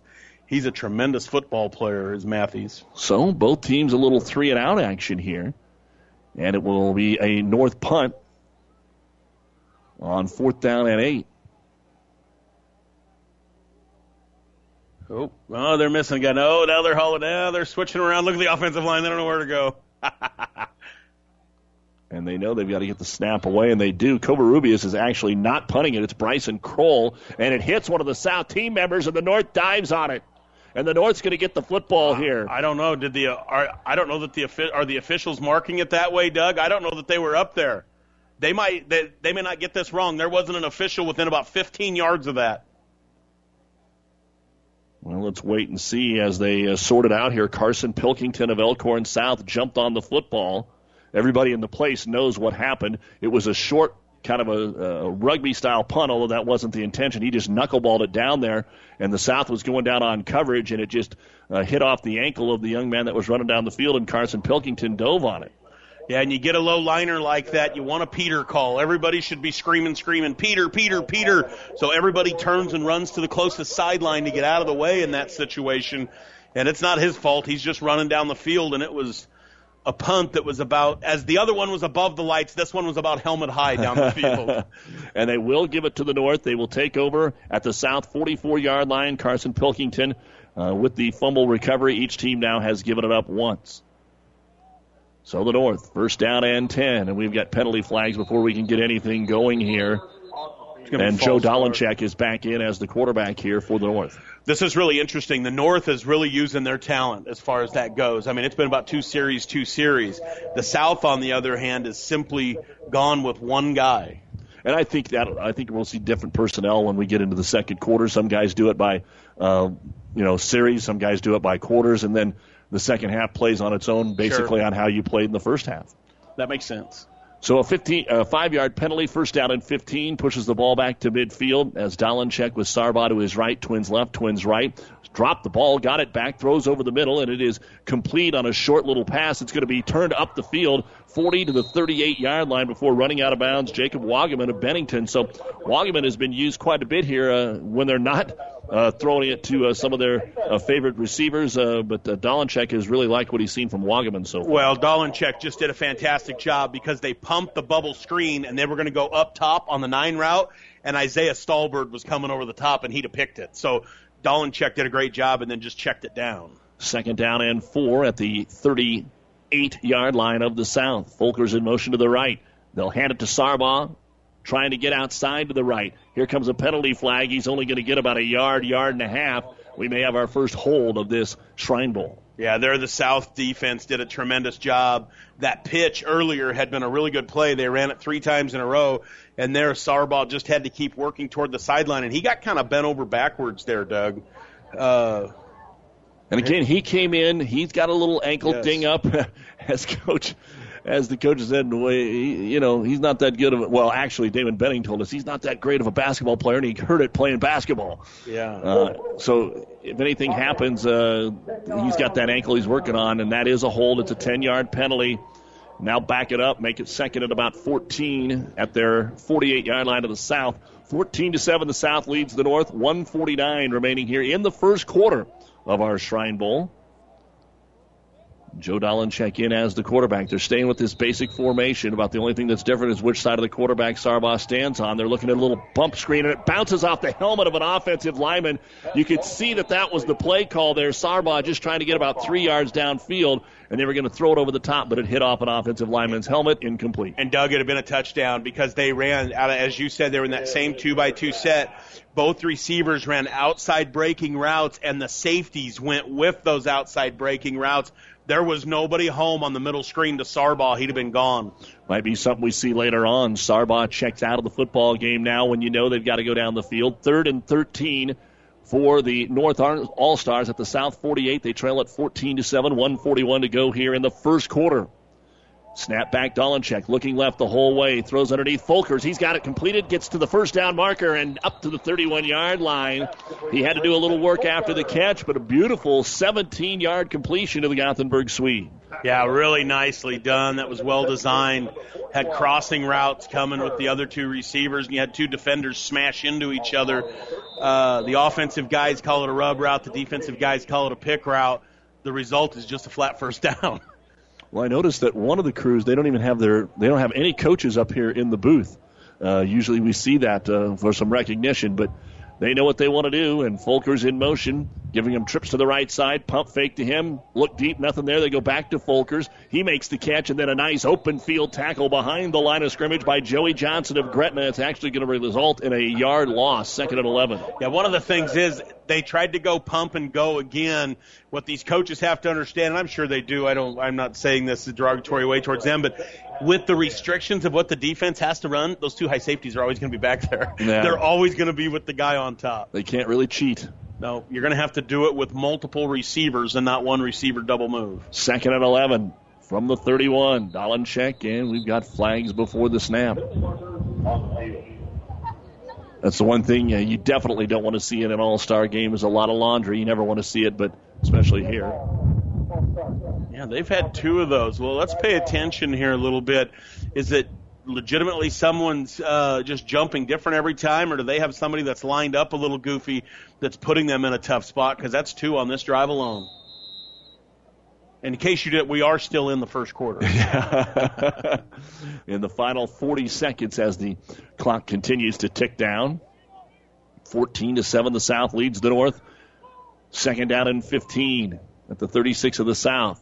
A long conversation here between Dolenchek and Sargbah. Sargbah out of the backfield. It's going to be a little middle screen here to Kroll, the tight end, 35 30, 25, and he's going to be just short of the first down as he is drugged down there by the South.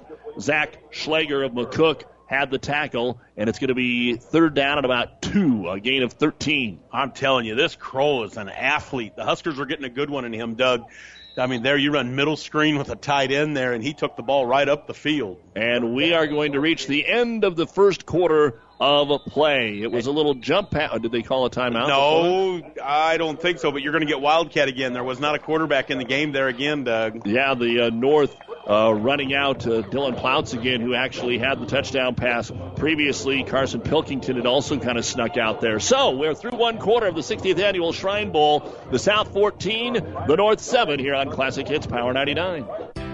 Town and Country Bank is truly your hometown bank. We've been serving the central Nebraska region since 1905. We currently have offices in the communities of Ravenna, Pleasanton, Kearney, and Litchfield. Town and Country Bank is locally owned and managed. We pride ourselves in serving you through exceptional personal service. We also strive to offer you the latest in technological advancements. Stop by and visit with us about your financial needs or just to chat. The hometown bank with a big interest in serving you. We are Town and Country Bank. Family Physical Therapy and Sports Center, getting you back into the game of life. With several locations in Kearney and surrounding areas. Ask your doctor how Family Physical Therapy can improve your quality of life. Family Physical Therapy and Sports Center. Excellence in Rehabilitation is a very proud supporter of all of our area athletes, in and out of the game. Locations serving Kearney, Lexington, Minden, Ravenna, and Wood River.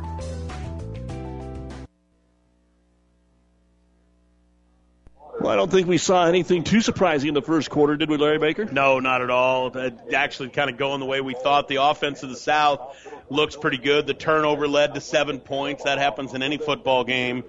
Uh, the fact that Mike Huffman's really willing, you know, he's running uh, trick plays on uh, kickoff returns. He's gone for it on fourth down. We've seen a wildcat formation followed up by, I think, another wildcat formation right here.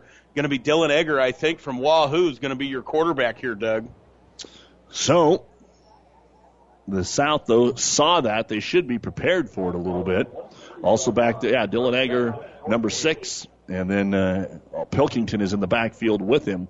It is third down and two at the 23 for the North All Stars as we start the second quarter, trailing by a score of 14 to 7.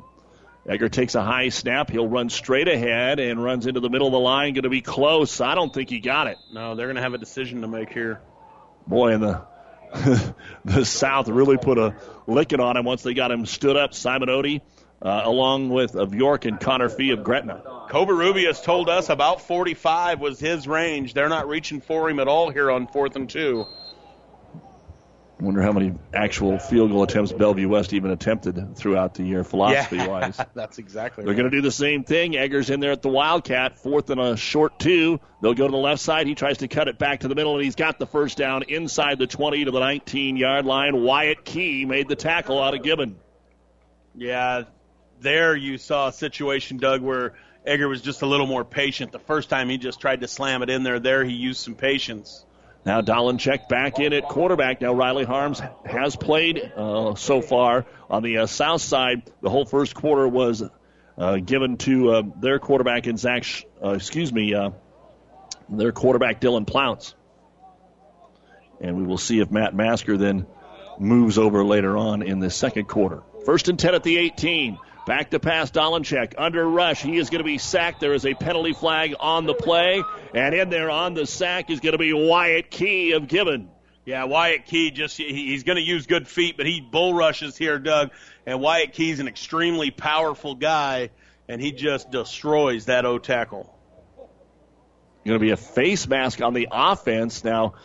Normally, you would decline that because you got the sack, you take the yardage, but a face mask, that's a pretty big yardage penalty.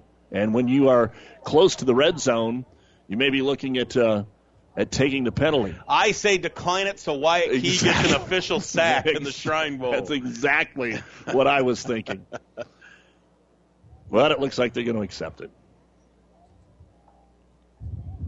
Yep, they're telling him it's still going to be first down. Uh, so Dawson Bates out of uh, Boys Town had a one-yard touchdown run on the opening possession for the South. The North had the opening possession. Uh, they went for it on fourth down near midfield, couldn't get it. That set up a 55-yard drive. And then after a uh, turnover, Connor Fee, a fumble recovery for the South, set up a short field, 31 yards. They trick played it a little bit. Zach Schlager uh, was able to uh, get it, or excuse me, uh, Dylan Ploutz was able to hook up with uh, Caleb Schweigert for the touchdown. And then for the North, Dylan Gentrup, a five yard pass to Bryson Kroll. I love this. Peterson goes out to talk to the official, and the assistants are behind doing all the talking. That always drives me nuts. And you got to talk to the official, and the assistants come and going to give it to him. Still waiting for him to mark this off. 10:57 to go here in the second quarter of the Shrine Bowl. South 14, the North 7. It'll be first down, a long, long way to go, all the way back Holy to the cow. 42 yard line. They marked that off after the sack, Larry. Well, I w- when we were discussing it, one of the things that I was going to say was I think that's a spot foul. So it's first and 24 for Joe Dolenchek. Well, it's way more than that, isn't it? They've got to get down to the eight, so it's 34. And A little swing pass out to Folkers, and the first man uh, missed him just a little bit, and then out of bounds. And here comes a penalty Yeah, that's, flag. a, that's going to be a face mask, Doug, uh, on the South team. So the South team just bailed him out a bunch. Simon Ot oh, held him up long enough, but then the face mask came in. And you'll see that, Doug, um, in these like where they haven't played. You always see that like in a high school game real early in the year because guys flail. Uh, like they're not in shape, they're not broke down and tackling they're supposed to. They flail their arms, and and you'll see that here where they're not in mid-season form. And so a huge mark off back the other way. Took a lot of time here on these last two plays. It's all the way to the 21 yard line, and it's first down. It was first and 33, Bakes. Yeah. And now we're right back almost to where we started. It's going to be first and 13, first and 12. Yeah, good. I mean, this is something else. Something you don't normally see. No, you really. And if you're the uh, South team there, you really bailed the North out. Dolenchek so far, 7 of 10, 49 yards. Riley Harms was 5 of 7 for 86 yards. But the North trails. Dolenchek hands it off to Milton Sargbah. Sargbah trying to get off left tackle. Does. Slips through there. 15, 10, and close to the five yard line. They'll give him the four. A gain of 17 for the uh, top running back, Milton Sargbah. Yeah, it's really interesting, Doug. You know, he's been he's he's always been a back in his career with a fullback in front of him running power ISO counter. In college, he's going to go to Iowa Western where it's a wide open no huddle offense. It's an inside zone offense. He looks like he does fit the part of his own offense. Now he's in the number 3 here as a receiver. Six carries for 33 yards. First and goal at the four. Sargbah now comes out of that right slot to settle in the backfield. They will hand it to him off the left side, avoids a tackle, hits the end zone. Touchdown, Milton Sargbah for the North. Yeah, that was really nice. They got a little crazy with the motion here, and that was pretty smart in the way they designed that. And then Milton Sargbah, I mean, Doug, he's 5'7", 160. I understand it. You know, you and I uh, stood next to him and interviewed him uh, the other day. He's not a big guy. He's chiseled up. He's very thick, but you could see there he's got the power to run through uh, tackles.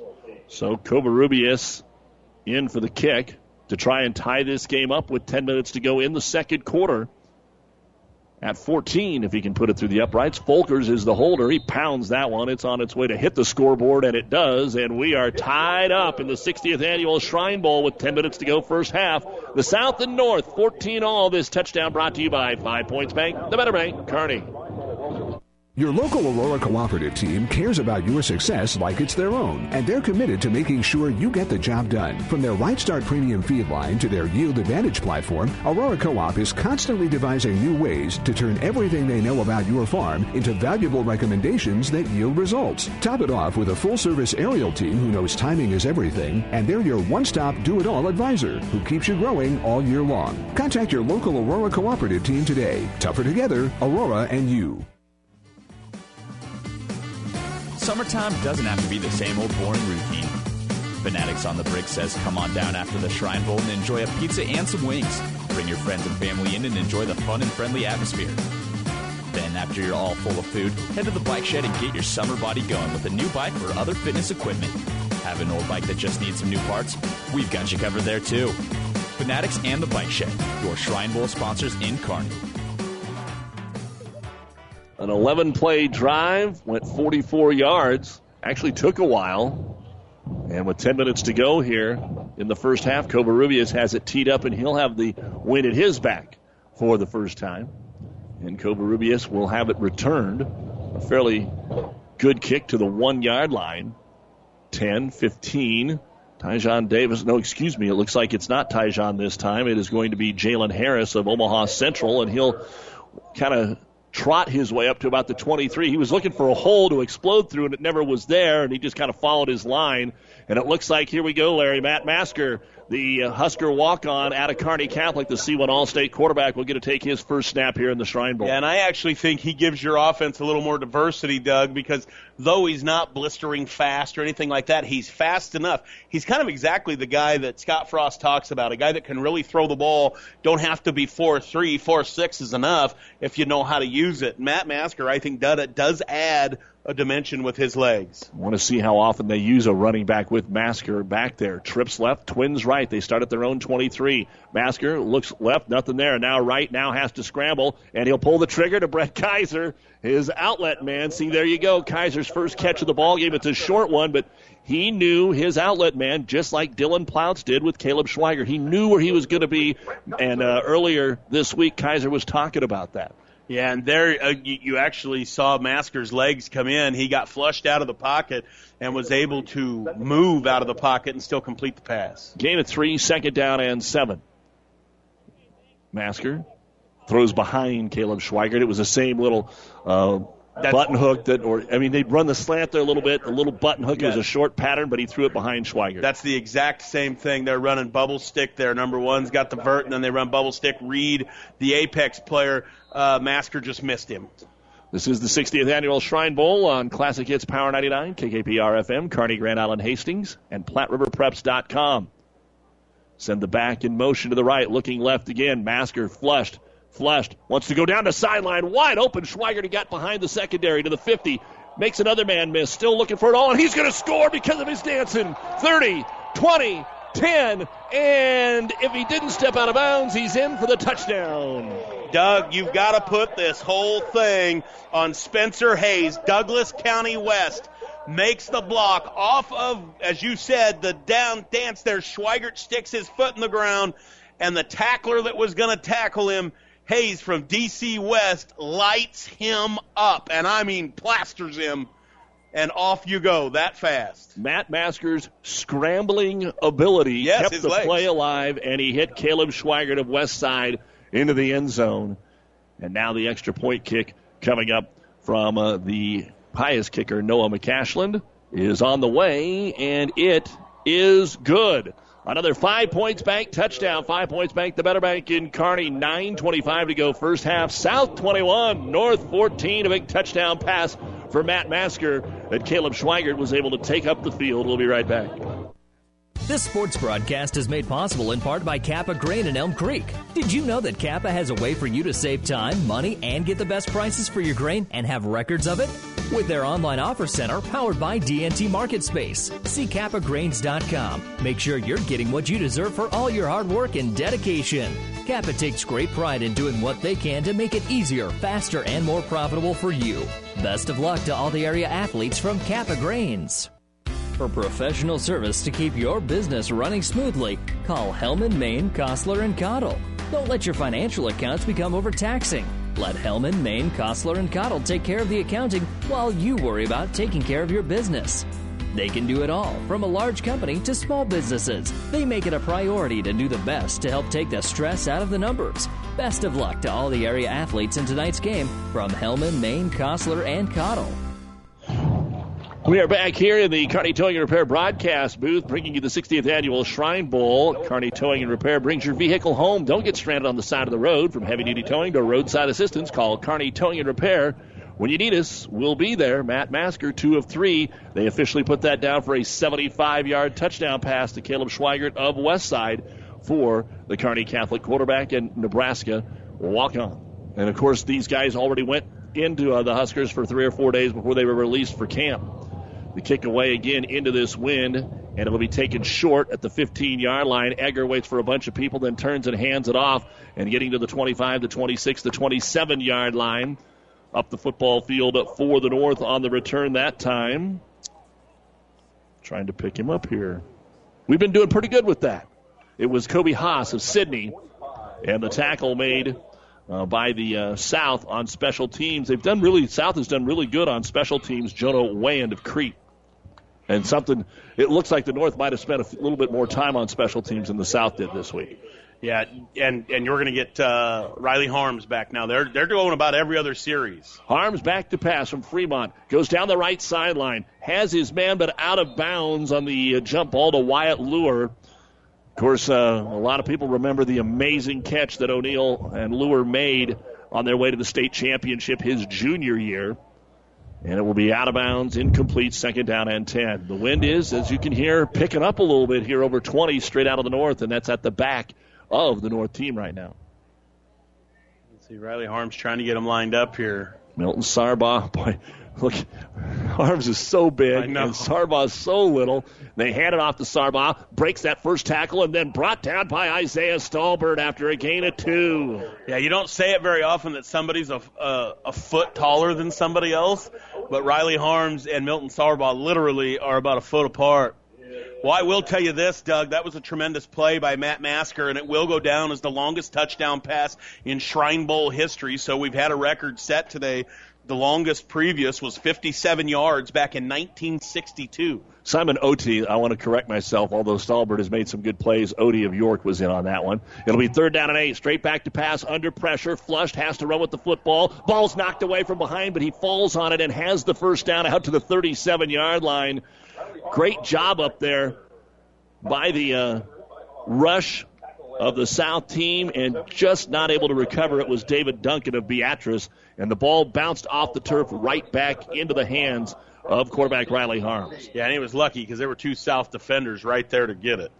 21 14 South, eight and a half to go, second quarter. Coming up, the Ravenna Sanitation halftime report. We'll look at some stats for you. We'll talk with Stu Pospisil, the press sports editor of the Omaha World Herald, and uh, let you know what else is going on in the world of sports. Folkers of Gothenburg in motion to the right, little swing pass to him. He's going to catch it in the backfield, head up the field to the 40 yard line. It's all for about three yards, and then that is Isaiah Stalbird that is in there on the tackle. A.J. Johnson of Millard West and Drew Bessie of Palmyra also bearing down on him. Yeah, Stalbird's. Uh, I, I don't know that he has an official tackle or anything today, but he's been as important uh, on this defense as anybody so far to this point, Doug. Simply because he's all over the field and he's taking so many things away. Second and seven, Sargbah time. Little pitch forward to him. Tries to shake and bake, but he's going to get just a couple three yards, uh, holding down his defensive position out here at the corner uh, for the South team is Ian Ian Borkacher uh, of Aurora, and they give Schlager credit for the tackle as well. But Borkacher uh, playing out here at the defensive end position uh, really strung that out. Yeah, did a nice job. Just played with his hands off the tackle. Third down and four. And they'll run the exact same play, and this time Sargbah gets the corner and should have just enough for the first down. Well, he was able to get the corner there. Dylan uh, Kuchera from Archbishop Bergen playing right tackle for the North team was beaten badly uh, on the play before, and on this time uh, they were able to get to the corner because he did a fantastic job. He got both of his hands completely wrapped around the jersey and held as best he could. Just did a fantastic job pulling the jersey off the tackle there. Zach Schlager, who's headed to Colorado State, on the tackle again. Quarterback Riley Harms of Fremont wants to go back to pass on first down and 10. Flushed. He's going to have to run. He's into South Territory, and then he does the slide at the 45 yard line. That's going to be a gain of seven. Yeah, that was a really smart slide. Uh, there were a couple guys waiting, and A.J. Johnson from Millard West uh, had Harms lined out. Riley Harms coming to UNK, showing some uh, flashes right there. Looking forward to seeing this young man in a Loper uniform playing on this field that hopefully he'll be a part of for at least the next four years. Second down and excuse me, second down and three. They'll pitch it to Sargbah, trying to get to the outside, and he is tracked down from behind after just a one yard gain. Boy, we're so used to Sargbah being so fast, and Joey Johnson of Gretna took him right down the line and ankle tackled him after a gain of a yard. It'll be third and about a yard and a half. Well, it is interesting, you know, Coach Huff. If Sargbah's asking to come out, Doug, I don't know that they've got another running back, a true running back on this roster. Uh, Kobe Haas out of um, uh, Sidney is, but has played. He's, he's listed as a DB, but he's played some better.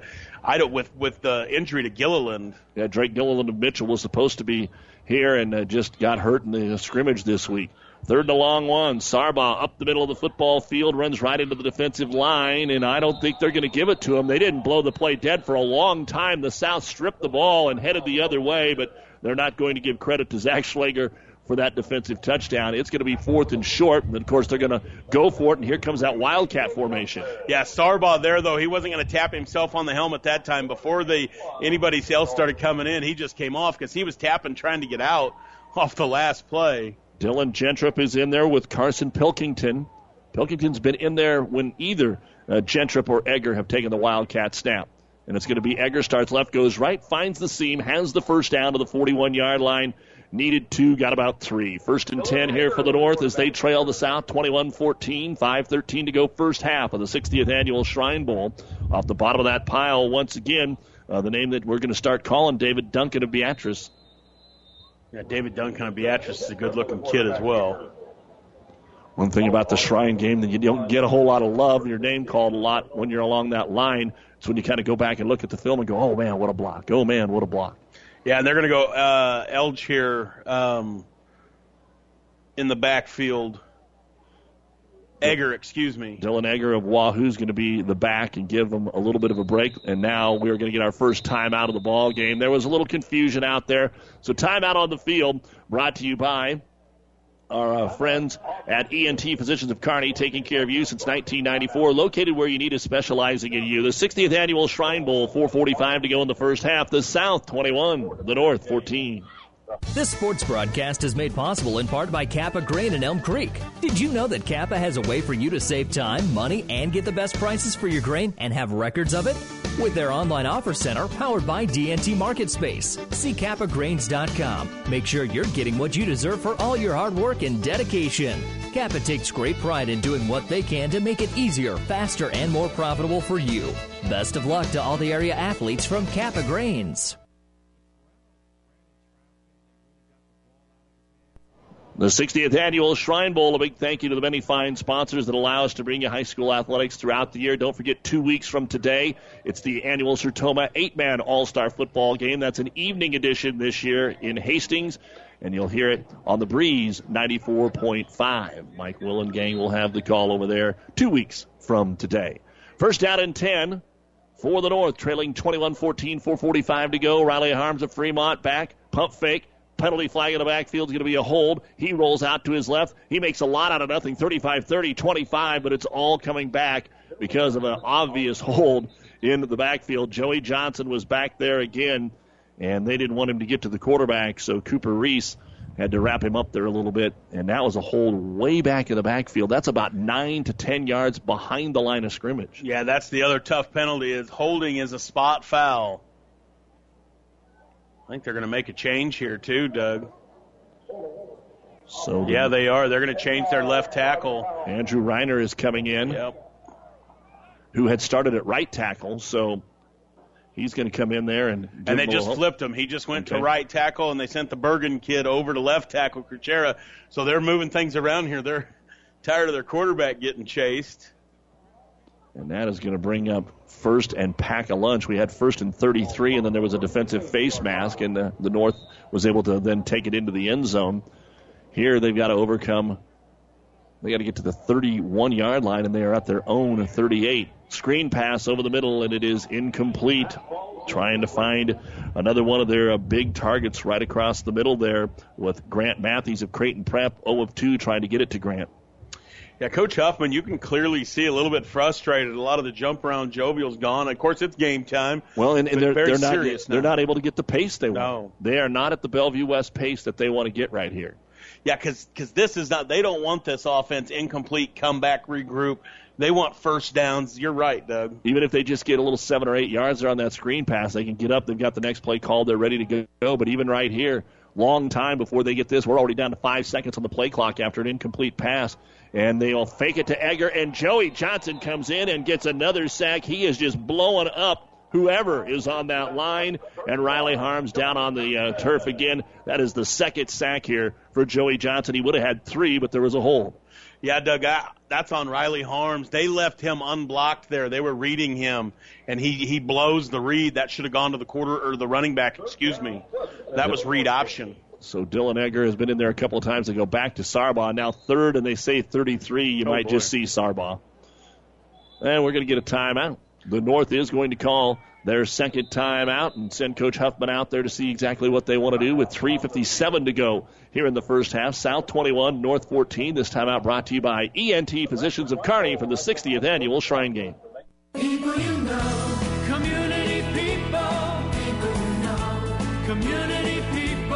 Everything seems easier when you're doing business with people you know, especially banking. When you apply for a loan, it's a good feeling knowing who you're talking to. Bank with us. Minden Exchange Bank and Trust Company. Member FDIC. Community people you know. Community people, you know. Well, there's not a whole lot of things in the playbook for third and 33, and you get to an all star game, there's probably very few. Maybe a wheel route here to Sargbah, uh, or else you just stand back and chuck it, or you take your medicine and hand it off. Well, and the thing is too is something short where they, you know, you, you just saw Masker set the all-time longest touchdown pass in Shrine Bowl history. That record, that pass was only about a four or five yard pass. You know, get a guy in space and see if he can run with it. He did that a lot with Kaiser this year too at Kearney Catholic. So back to pass harms. They're going to throw a little screen or a little uh, hook, and it's going to be tipped away there. Odie was in the middle of that. The intended receiver was Wyatt Lure of O'Neill again, and he just did a little set down about 12 yards up the field. And uh, Odie, I think, might have got a fingertip There's a it. chance that was a hook and ladder because you had Sargbah coming out of the backfield, and, and when he turned the corner, he was racing to the receiver. Would have been fun. Yes, it looked like maybe that was a hook and ladder. How about this? They're set up to punt, and look at who the up back is. Oh, Milton Sargbah's in there. He's not going to block anybody. No, but if he touches the ball, could be good. Why would you do that on fourth and 33? It's a low snap. His knee went down. They're calling for that, but they're not going to get it. And the uh, punt is actually going to back up and uh, lose yards about seven yards that time uh, for Bryson Kroll. It was a low snap. His knee goes down. The South saying he's down, he's down, which I hate that rule in football. We've talked about Yeah. that before. He went down and picked it up and got it away cleanly. And even Joey Johnson uh, was back there uh, rushing the punter and didn't quite get there in time. Not a deep punt. The ball will be marked at the 37 yard line. The South has 342, three timeouts. Uh, and Matt Masker is only going to get his second opportunity here. We had a lot more back and forth there in the first quarter. Uh, Masker's taken uh, three snaps, uh, four snaps, I believe, because they had one run in there. But uh, he dumped it down the field about 14 yards and let uh, Schweigert, uh, Westside, do the rest. Yeah, he's had three snaps in this game. He needs to have three more and just make them count as much, and they'll be up 14. 21 14 South. Masker's with trips to the left, Kaiser by himself to the right, and he's rolling to the right. Rolling, rolling, little stop, little hook. Kaiser can't catch it. That's one that you never saw uh, hit the turf usually before. He came back for the football, and it was put on the numbers. Marcus Vaughn Jones of Creighton Prep was there on the coverage, incomplete, second and 10. Yeah, needed that catch there. That was a really good concept. And you know, the one thing is, you would think if there was the Kearney High or Kearney Catholic connection, the crowd would go crazy. Eh. Yeah, no, you know, I agree. there, there's probably it's a it's a made up a lot of parents, a lot of your school. I'm sure there's a few more Kearney. I'd like to see it just to hear the hear the reaction again for the South. Second and ten. Masker under pressure, rolls right, uses his feet again. Now he's got all day. He's going to run and he's going to head to the sidelines and be pushed out of bounds after about a four yard gain. I think is about all he is going to get. Uh, North did a really good job that time. Colton Keyser of Grand Island going to get credit for the tackle. Yeah, Doug, you just see the difference with Masker's legs since he's been in, what he's been able to do. Colton Keyser at Grand Island, you know, he's going to go play at Doane, Doug. Colton Keyser's just a hawk for the football, perfect uh, in that defense that Coach T runs, uh, playing linebacker there. I mean, he is a great football player. Going to say maybe Masker got another step up to the 45. They'll call it third and three. Trying to get some more points on the board here before halftime. And back to pass. Little slant, complete. Gets it into the hands of Caleb Schweigert. Schweigert, though, this time is not going to be able to break away. Pilkington in there on the tackle. They're going to be short of the first down. Also in there on the tackle. Well, you're in a weird spot Is Kobe here. Haas of Sidney. We've called his name a couple times. Yes, I don't know if I punt here. I think I go for it. Right in the middle of the field. Yeah, they're lined up to go for it. Jacob Johnson of Fairbury is the back. Fourth down and three. Man in motion from left to right. Got a freebie. And we get Spencer Hayes went in motion and they jumped. You could hear Masker from up here when he gave it to him. How that? I mean, he gave him the heart, and everybody went. You know- Scotty, Scotty Frost has to be smiling on that one, doesn't he? You think so? But but I'll tell you, Doug. Also, you know, you just talked about it. The Fairbury running back. We haven't seen him get the ball yet today. This is a tremendous kid. They were the number one seed in C1 until he went down and got hurt uh, it, early in the playoffs. This kid is legit. I'd like to see him. Have they handed the ball? No, they did a couple times early to the uh, Boys Town kid. Yeah, Deshaun Bates. He actually has the first touchdown of the game. First and 10, just under three minutes, clock running. Here's a little bubble screen out here to Kaiser. Heads back up the sideline. Stiff arm, 45, 44 yard line, as he'll be thrown out of bounds there. So a short play that worked a lot for Kearney Catholic uh, throughout the last couple of years, and it's Colton Keyser in on the tackle again. Yeah, and there you see Kaiser. He's coming to. He's going to join the Loeb show. He's going to have hopefully a lot of great days on this field. Well, maybe him and Riley Harms, who's playing for the North, will have a lot of hookups in the future. Gain of five, second and five.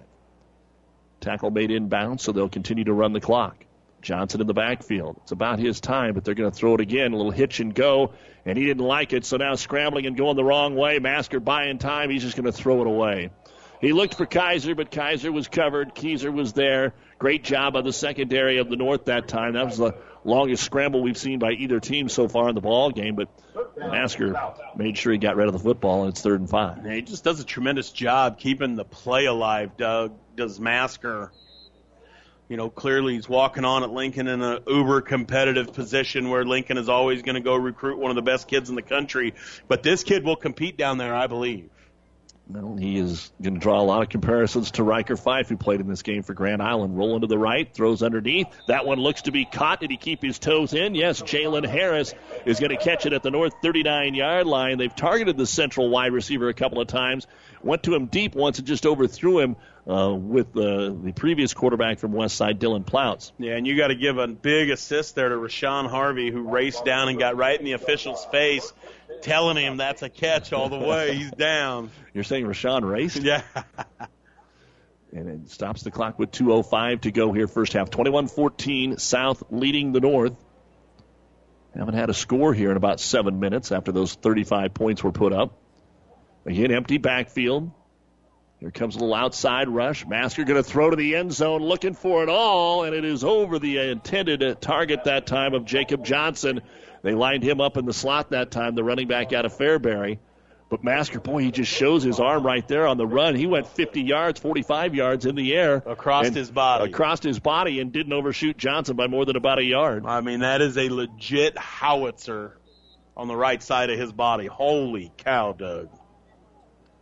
That was big time. I mean, that was full boot to the sideline, and he threw that all the way back across 50 yards on the hash. Couple of A receivers, couple of C's, and then you got Johnson back there in the backfield on second down, rolling out of the pocket to his left. Masker through the hands that time of Caleb Schweigert.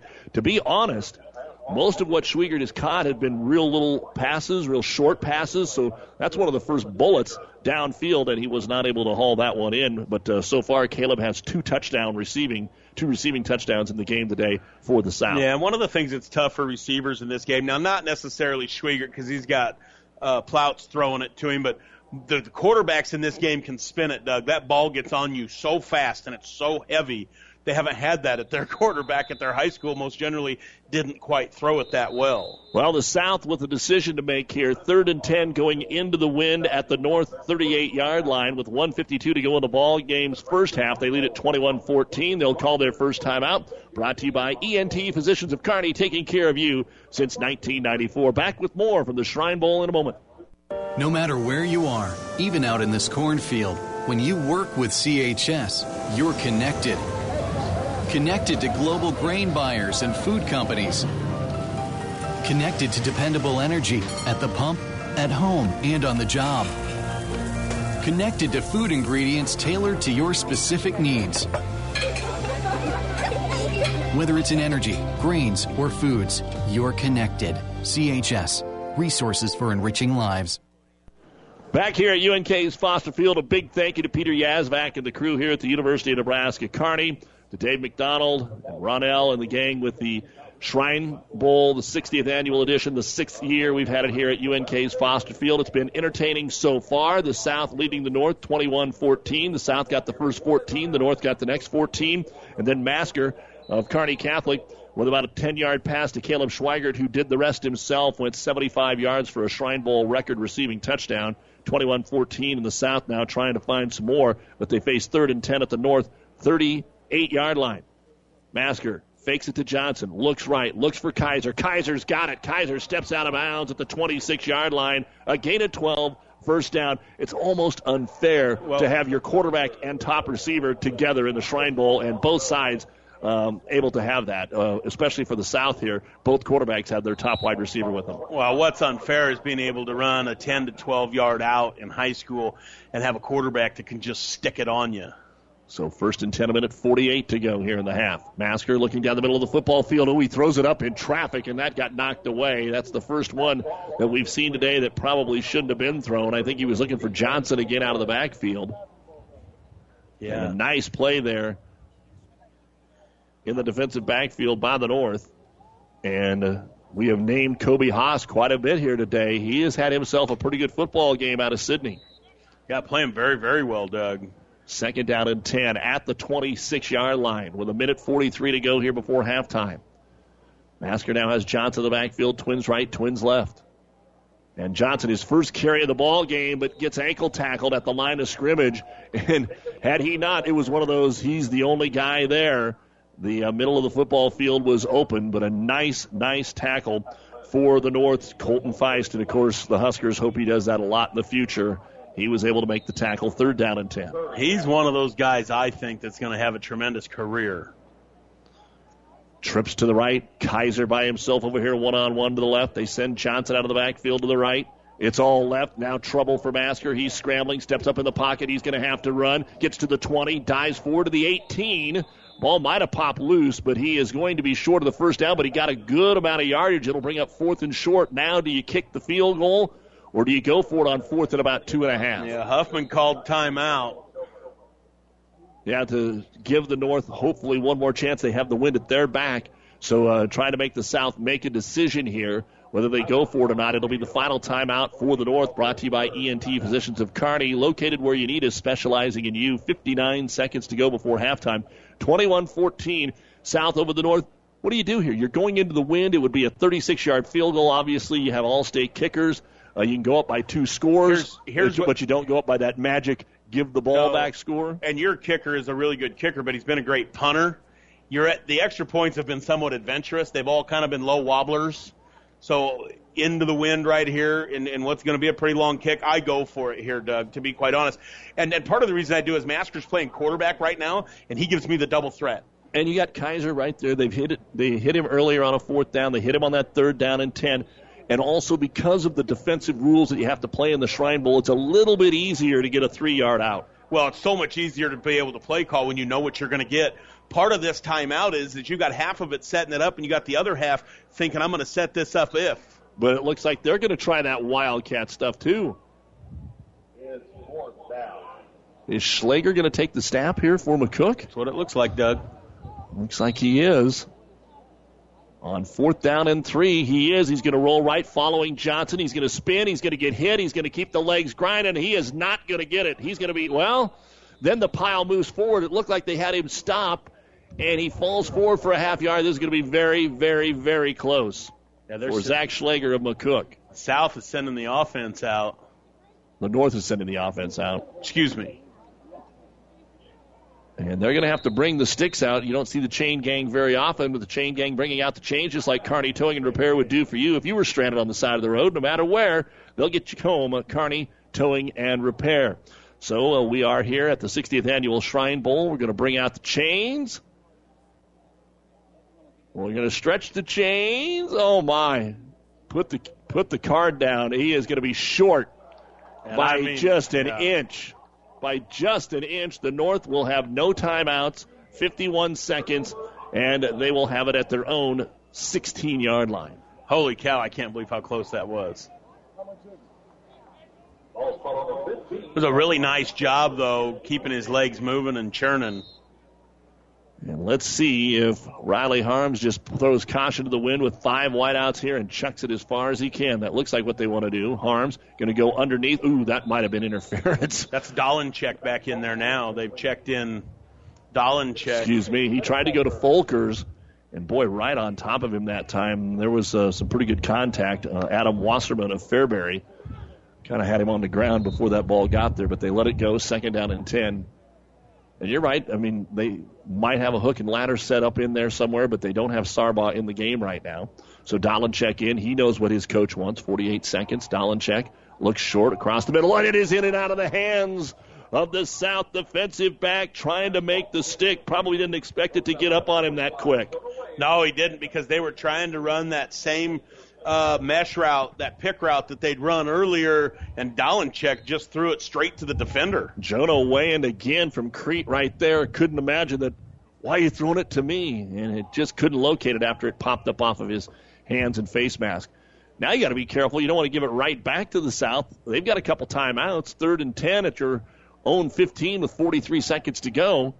One first down, then you head to the locker room maybe. That's all they're trying to do. But again, a little mix up down there with uh, Folkers coming back to the football. They threw it underneath. He would have had to go another five or six yards. Well, they got to punt it. it. Yeah, they, have got to punt it. They've got to punt this now, Doug. Isaiah Stott. No, who's going back? Nope, that's not Isaiah. And Omaha Skutt's Jackson Gordon in there on the coverage for the South team. And uh, back there is going to be for the South team. Tyjaw Davis. Yeah, Tyjaw's been back there a couple of times. And again, Sargbah's in there as the blocking back. I find that somewhat puzzling slash hilarious. And Kroll to punt it away.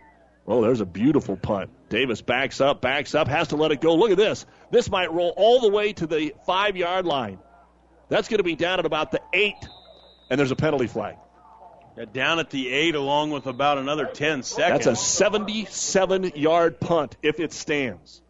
That's a 77 yard punt if it stands. But there is a penalty flag back at the line of scrimmage. And we're waiting to hear from our referee again. Well, we don't have that record, Doug. The longest punt. They need to get it. My goodness. Kroll had kind of hit a couple of dubbers.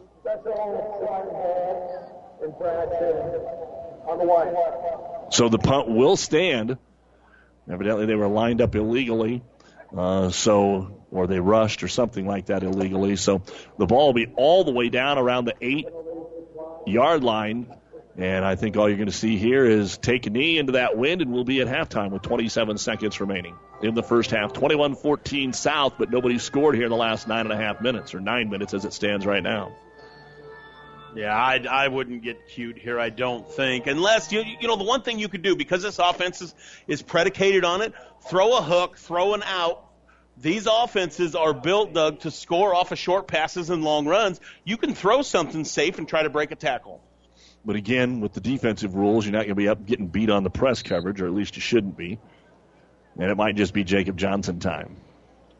As he flanks Masker to his left, standing at about the three. And that's exactly what they do. Johnson trying to follow his blockers out to the right side. He's going to get to about the 10, maybe the 11 yard line, a gain of three. And nobody's calling timeout. They're starting to walk towards the locker room here, it looks like, at UNK's Foster Field. And that's indeed what will happen. South not seeing a play, and they're unbuckling the chin strap. So we have played the first two quarters of the 60th annual Shrine Bowl in its sixth year here at UNK's Foster Field with the score the South 21, the North 14. Coming up, the Ravenna Sanitation halftime report, first half stats, a chat with Omaha World Herald Prep Sports editor Stu Pospisil, and more here on Classic Hits Power 99 KKPR FM, Kearney, Gibbon, Holdrege, and the World Wide Web at PlatteRiverPreps.com. Five Points Bank. We're proud our bankers have the ability to take care of customers in the Kearney area. One of our bank's true differences is our bankers have a true Kearney connection, important in providing the best in banking. Our staff is proud they've lived in Kearney for years. Many have been lifelong residents. Having a true Kearney connection means caring and being involved in the community and committed to making banking work for the people of Kearney. Bank with Five Points Bank, the better bank, the bank with a true Kearney connection. Good things will happen. Let's talk NSG Transport out of Gothenburg, Nebraska. I'm sure you've seen our burgundy and gold trucks on the road. Ever wonder what those trucks are hauling? NSG is your source for aggregates, concrete, asphalt rock, driveway rock, and of course grain and other bulk loads. NSG Transport is a family owned company that has been servicing Nebraska for over 40 years. Get to know NSG. Go to nsgco.com for more information. That's nsgco.com. NSG Transport, Gothenburg, Nebraska. And welcome back to UNK's Foster Field. Doug Duda along with Larry Baker, our producer engineer Stacy Johns. It's time for the Ravenna Sanitation halftime report. Your trash is our treasure, serving Buffalo County for business or residential service. Ravenna Sanitation is your trash collection connection. Find them in your local yellow pages. Halftime, the South leading the North here at the 60th annual Shrine Bowl, 21 to 14. The scoring started with Dawson Bates' one yard run coming out of uh, Boys Town. He was able to take it in and uh, get things going here for the uh, South squad after the North went for it near midfield, capped a 55 yard drive. Then Connor Fee was able to come up with a fumble recovery for the South team from Gretna, and that's when uh, we had Mr. Ploutz, Dylan, hook up a 31 yard touchdown pass to his high school teammate, Caleb Schweigert out of Omaha West Side. Noah McCashel to Pius the kicker, 14 to nothing, 7 16 to go in the first quarter. Then the North got a little something going. Dylan Gentrup on a wildcat play, a five yard little dump pass to Bryson Kroll of North Platte. So uh, Boone Central to North Platte. Brian Covarrubias, the kicker for the North team out of Grand Island, made it 14 to 7 with 3:53 to go, and that's how the first quarter ended. Then Milton Sargbah scored with 10 minutes to go in the half from four yards out, and then it only took 35 seconds for Matt Masker to complete a Shrine Bowl record 75-yard touchdown pass to Caleb Schweigert. Schweigert's second touchdown reception. McCaslin added the kick. 9.25 to go here in the first half, and that was our last score 21 to 14. The South leading it here. We'll take a look at some stats in just a moment, but also they uh, try to always bring back the previous year's Shrine Bowl players of the game, and both of the players were able to make it here today. Of course, we hear that name Vedral again. This time, Noah Vedral was last year's offensive player of the game, and then Grand Island's Peyton Kinney was the defensive player of the game. They were both honored here at halftime. Doug Duda along with Larry Baker, and uh, they are going through the ceremonies here, and uh, we will run down Prep Sports Editor Stu Pospisil here in just a few minutes. Uh, but Larry, well, what you have seen here, pretty good here. Uh, slowed down the last nine minutes. It's usually what happens. You kind of figure some things out. But uh, so far, pretty entertaining first half here. Yeah, no doubt about it. It's really what we thought. Both offenses were going to be good, uh, and the defenses were able to bow their necks here a little bit. Uh, you know, just interesting. And I think what the South team is doing is they're just going to say each kid's going to get two quarters and they're going to stagger them. I believe this offense is better with Masker of Kearney Catholic, and the reason I do is because of what he adds with his legs. He really kept things moving there uh, in the drives that he had in the second quarter. How much? Uh, and I'll put this out for the for the Metro folks. How much of this is Masker maybe a little nervous out there, Class C, playing on his home field. Uh, I, I know his temperament. I mean, he's he's very calm, cool, collected. And then how much of that is Dylan Plotz just kind of used to that's what his offense is, and not necessarily had to had to get out of there. He was making a lot of quick passes underneath, uh, especially to Schweigert. Yeah, well, I think the offense gets called different uh, fr- from that perspective. Uh, they're running all one step and three step concepts with uh, Plouts, and when it comes to Masker, they're running all three and five step and rollout concepts because they're different kids. I felt Masker looked really smooth. Just really, really smooth. He was able to run the thing out. And, and when we saw with Plouts, when there was O line trouble, when somebody would get beat, the play was dead. With Masker, we were able to really see the play get extended. Well, we will run down some stats here for you in uh, just a little bit, both offensively and defensively. Again, a couple of kids injured in camp, not able to play, uh, most notably uh, Drake Gilliland, the outstanding All State running back out of Mitchell. And then on the uh, South team, uh, Garrett Shart, who's going to uh, play out of Bruning, Davenport, Shickley, a state champion in his own right. But both of them out of the game today. Caleb Marlette of Elmwood Murdock, Zach Muff of Crete were selected, but were out before the camp began. Yeah, and injuries are always a part of this. We always lose one or two during camp, and and uh, this week we lost two kids during camp. Uh, the nice thing is uh, neither injury were significant uh, for the young man. Well, he makes the trip out to Kearney, America, and we are pleased to uh, once again welcome in the prep sports editor of the uh, Omaha World Herald, who did have lunch today, by the way. that is a Stu Pospisil. How was it? Well, the lunch was fine. If I don't get a parking spot next year, I'm not coming back. So did they not let you in? I had they to... said, "Oh, these are hand for handicapped." Well, yeah. and uh, you know, I mean, there's the, the, the jury's out. Okay, yeah, I don't have to make the joke so, uh, Well, uh, afterwards, if you could go get the burger out of my vehicle, that would be great. you know what? Uh, the game has kind of lived up to the billing. Now it's slowed down uh, by putting points on the board here in the last uh, nine minutes. All the 35 points coming in the first uh, quarter, and then uh, 9:25 here the last. So about you know 15 minutes of actual football. But your impressions on what we've seen so far? I think it's everything we anticipated. They were going to throw the ball around the lot, and you know you've got um, you know that first drive for the the South. It was just old home week. It's it's Plouts pitching to to Schweigert and uh, Caleb Schweigert from West Side, seven catches, 142. I will send you the updated Shrine uh, records. That's why I spent the first half doing because the, it's so bad in the program. But anyway, seven catches, 142 yards. He needs six yards to break the record. To break Yeah. the record. Man, man, oh man. And he, he should get that with his next catch. Yeah, no, it's it's interesting how, especially for the South, uh, the even Masker he relied on Kaiser uh, on a on a couple of important plays, but then uh, he hits a Schweigert on uh, that big uh, record touchdown, seventy five yards. No, 80 yards. 80 is, the is now okay. No, so- and that's in the program actually. Okay, So- I, I misread it then. Sorry. Yeah, no. So, but he gets the seventy-five yard touchdown reception. Yeah, so it was a beautiful half. move by by Schweigert, and um, program list him as being un, uncommitted. I, I would think somebody watching on TV or here, you know, might might want to take a chance on him. I mean, he's a little small, Yeah. but uh, great moves, and he had a you know two 1,000 yard seasons at Westside with uh, you know one with Plouts, and they're both with Plouts. So. Um, you know, or maybe you should go where Plouts is going. Which, oh wait, that's Stanford. Uh-huh. Nobody's smart enough in this room, are they? Are they, Larry Baker? I could have gone to Stanford. Well, Larry was talking about uh, kind of how when Milton Sargbah got involved a little bit, it seemed to change what the North was able to do.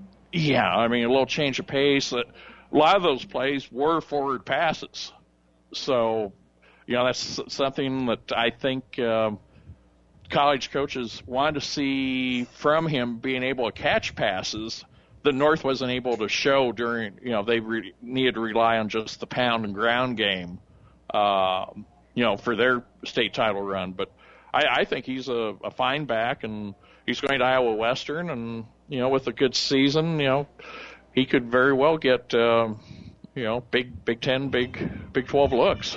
Yeah, I mean he's five seven. He doesn't play five seven, and you know Coach Huffman said it to me today that we wouldn't have Omaha North Milton just simply with the ankle and what's happened all week, and we've seen that he's not quite had that burst, but but you know an eighty percent Milton Sargbah is better than uh, most of the guys in this state, and that's for sure. Tell me a little bit about what you've seen uh, defensively, Stu. That doesn't get a lot of play, but boy, Joey Johnson's Joey been Johnson's- all over the yeah, play. We know the- about Zach Schlager; he's there too. But boy, Joey's been great. Yeah, and you know, multi-talented athlete for Gretna, walking on Nebraska. I think you could see why they were interested in in him. Uh, yeah, a couple big plays in that first half. He's going to be the front runner going into the second half for the Defensive Player of the Game award.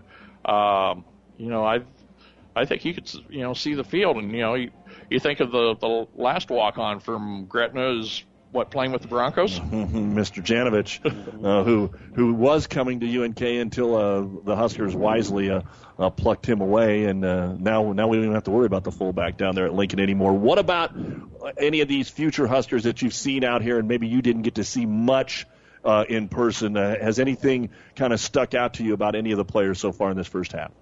You know, uh, you know, like I said, I was working mostly on the the record book because when when we started going, Buck Mahoney and I and, and Ron were going. This hasn't been updated in six or seven years, and you know, especially a game like this, you're gonna you're gonna break some records Yeah, here today. doubt so, what's interesting is all four quarterbacks have had their moments. Uh, you know, you you take a look. You've got 102 for Masker, 72 for Plouts, Harms. I, I Harms is a guy that Mike Huffman said, you know, you give him a line, you give him more time than what he got in high school. He's got the skill set, and you know he very well could contend out here uh, when he's ready for the quarterback spot because he he throws a good ball. What is he? Eight of 13 Mm-hmm. and you know, Dolenchek, Huffman's quarterback from Bellevue West, seven of thirteen.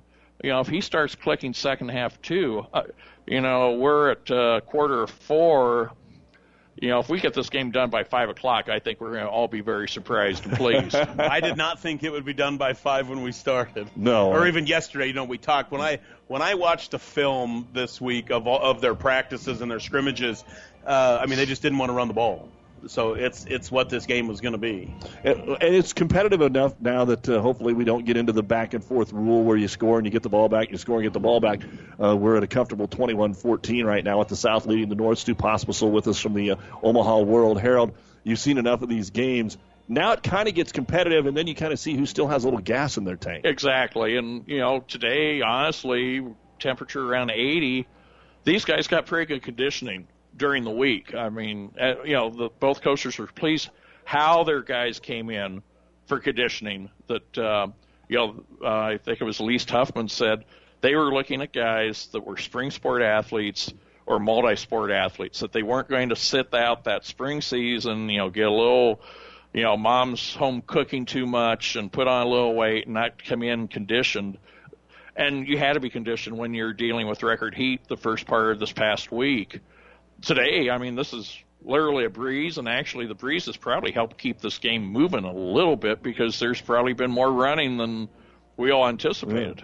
Let's do last thing, and we'll let you get out of here. Uh, when we talked with Dave McDonald of the Shriners earlier this week, he talked about uh, that they have already uh, extended the contract one year here in Kearney, so we'll have it back here in 2019.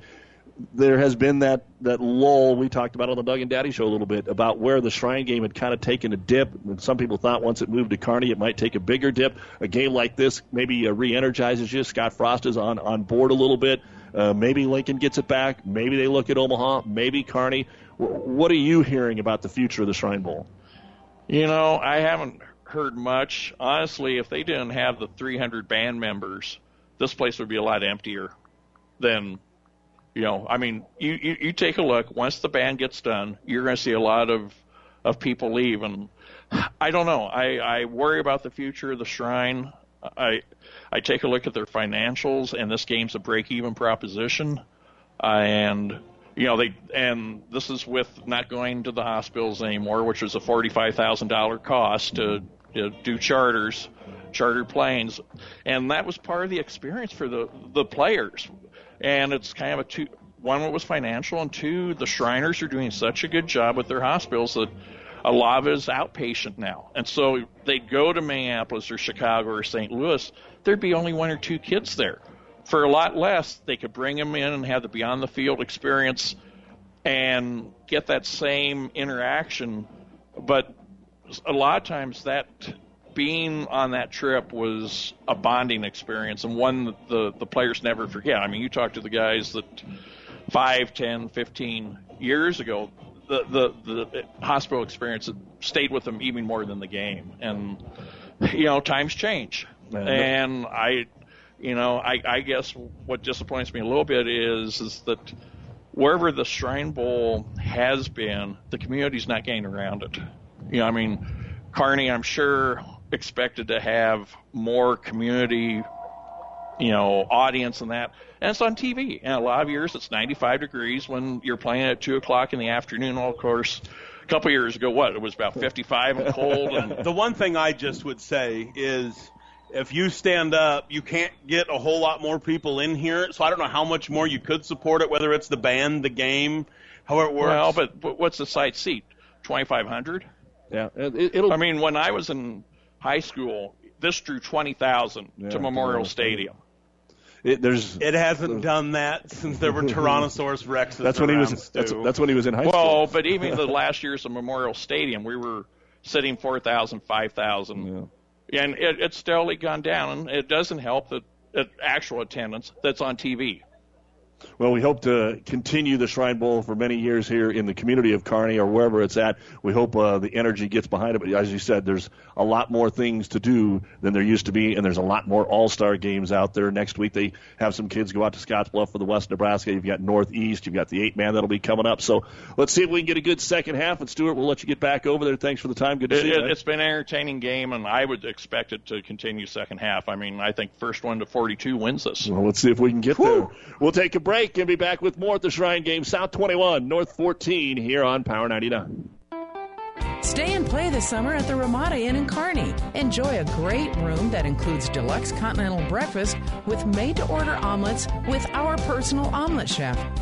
There's an indoor heated pool and tropical drinks at the Elephant's Eye. Call the Ramada and reserve your spot to spend family fun this summer. Great fun, food, and atmosphere at the Ramada Inn, South 2nd Avenue in Kearney. Ramada Inn in Kearney, proud sponsor of today's game. Town and Country Bank is truly your hometown bank. We've been serving the central Nebraska region since 1905. We currently have offices in the communities of Ravenna, Pleasanton, Kearney, and Litchfield. Town and Country Bank is locally owned and managed. We pride ourselves in serving you through exceptional personal service. We also strive to offer you the latest in technological advancements. Stop by and visit with us about your financial needs or just to chat. The hometown bank with a big interest in serving you. We are Town and Country Bank. And welcome back to the Ravenna Sanitation halftime report here on Classic Hits. Let's take a look at the first half numbers before we get you ready for the uh, second half kickoff. Here's how things look for, for the South team. Uh, Matt Masker is actually the leading rusher, Larry. He has two carries for 14 yards. Yeah, he's the leading rusher, the leading passer. He's the do everything second quarter guy. yeah. So Masker two for 14. Deshaun Bates four carries, 13 yards, a touchdown. Jacob Johnson two carries, four yards. Zach Schlager one carry for two yards, nine carries. 33 yards here in the first half on the ground. Throwing it, Masker had the 75 yard touchdown pass. He's uh, 6 of 12 for 102 yards and one touchdown. Dylan Plouts, 6 of 8 for 72 yards and a touchdown. Both of those touchdowns went to Caleb Schweigert from uh, Omaha West Side. So as a team, the South is 12 of 20, 174 yards through the air, two touchdowns. So 174 through the air, 32 on the ground. That's 206 yards of a total offense. Schweigert seven carry or receptions, 142 yards and two touchdowns. Brett Kaiser three carries and uh, 20 yards so far. On the north side, Milton Sargbah 10 carries, 41 yards and a touchdown. Riley Harms four carries for seven yards. Uh, overall, they have uh, 19, uh, 19 carries for 44 yards.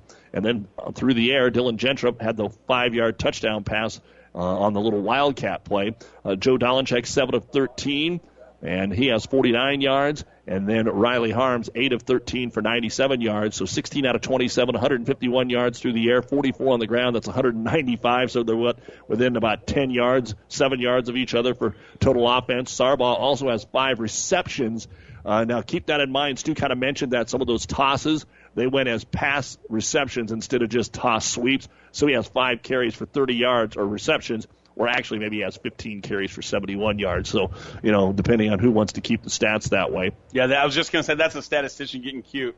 So there you go. That's what we've got defensively for the North. DJ Steven uh, is officially listed as the uh, leading tackler out of Valentine with three total tackles, all solo, but you've also got three for Darnell uh, Davis, uh, who plays his high school football at Omaha Burke, Colton Keyser from Grand Island, Carson Pilkington from Elkhorn South, uh, all have that many. And then on the South, Joey Johnson out of Gretna, seven total tackles, two sacks, three tackles for loss, and a forced fumble. Zach Schlager of McCook has five tackles. Wyatt Key has three solo tackles, a sack, and uh, of course that tackle for loss goes into that as well. David Duncan of Beatrice has forced a fumble, and uh, then you had uh, Noah Meneses uh, recover the fumble. So that's what you've got so far uh, in this football game. As we are about ready for the second half, you've been listening to the Ravenna Sanitation halftime report for quality, dependable trash hauling service for your farm, home, or business. Contact the professionals at Ravenna Sanitation, South 21, North 14. The second half is next.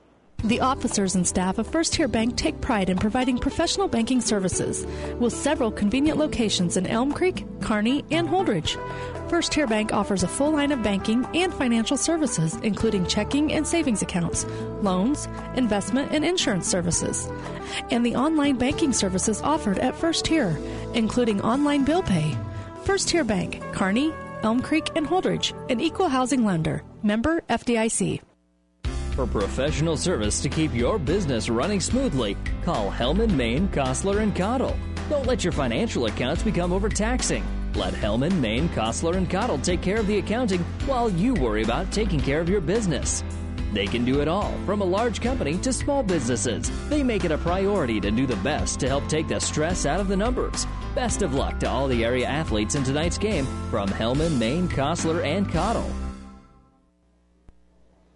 Ready for third quarter of play here. Doug Doodle, Larry Baker live from UNK's Foster Field. Well, we're not quite ready. I guess we've got uh, the three minute warm up period after a 20 minute halftime. I don't know what the heck they're doing that for, but that slid right by uh, my my look. Uh, what, that'll give us a couple of minutes, though, Larry, to talk about what's uh, still to come here uh, in this second half. What do you think we're going to see? Anything changes? Well, I think it's this. Both these guys are football coaches, and you're all excited. And as I said earlier, doing the big bro hug with Huffman you know, to start the game. Now you've just been in a game. All those old feelings come back when somebody doesn't line up right or something like that, and you start getting kind of fired up. And you went into a halftime, and a halftime's a halftime.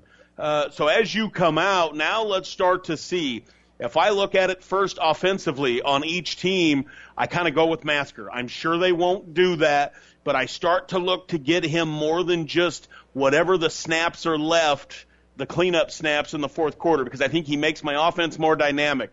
If I'm on the North team, Milton Sargbah, how do I get this dude the ball? He's got more yards so far today than anybody on my team combined. How do I mix his run and catch together? And also that helps set up some other guys. For me, it's all about that. How do I get uh, these two things going because both offenses are good enough. Defensively, I think both of them just need to keep doing what they're doing. Uh, to be quite honest, we always thought there was going to be some points in this game, and you're so hamstrung with what you can do defensively in this game. Defensively, you just keep playing tough, go after the football, rally, rally, and offensively, I really make it about Masker on one side of the ball, and I make it about um, uh, the Omaha North, um, Milton Sargbah on the other side. Well, some other stats. North had 10 first downs. The South had nine. Uh, you take a look at the number of plays. The North ran 46 to the South's 29, and I was going to point that out when you had all those tackles. Uh, when you had six and five and five for the South, and only three, three, three leading the way for the North. There just haven't been as uh, many plays. Uh, the South averaging about seven yards per snap. The North just over four yards per snap uh, so far in this uh, game. As far as the penalties, seven on the North for 67 yards, only two on the South for 20 yards. Uh, the South one punt, 52 yards. The North three punts, averaging 44 yards, including that 77 bomb by Bryson Kroll right before halftime. Yeah, and it, it was a, a bomb of a of, of a punt, no doubt about it. I let's see. I uh, again, the wind looks like it's as strong as it's been. Maybe come down just a little. I don't know that it's factored into this game a ton. Again, maybe throwing with it. Guys staying healthy. Who comes? You know, does anybody not come back out from the locker room? I think that will uh, have a lot to say what goes on here. And in these second halves, that the temperature's good, but do you end up with any cramping or anything like that?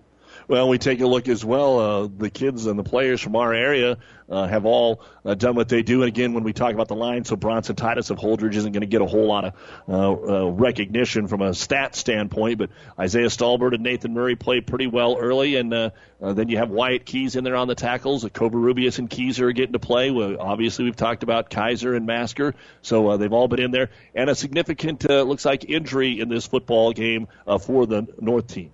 Yeah, Zion Perry of Lincoln High came back out in street clothes. He's got shorts, tennis shoes, and his jersey on. Uh, looks like his, maybe a left arm injury, Doug, but that is very significant. We're ready to get the second half underway. Covarrubias to boot it away, and he sails it over the head of Jalen Harrison into the end zone. We'll have our first touchback of the day, and the South will take over at their own 20 yard line, already leading 21 to 14.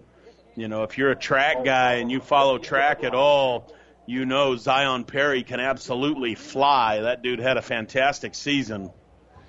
And it looks like uh, how big of a deal could it be? As we mentioned, Sargbah, who touched it 11 times uh, or 13 times in the first half, without Drake Gilliland, uh, Egger might be the only other back that they're able to use. That's exactly right, and that I mean that starts to become an issue. And Dylan Plouts will begin the second half as the quarterback. He'll turn, he'll hand it off to Deshaun Bates, who has been over on that sideline for a long time.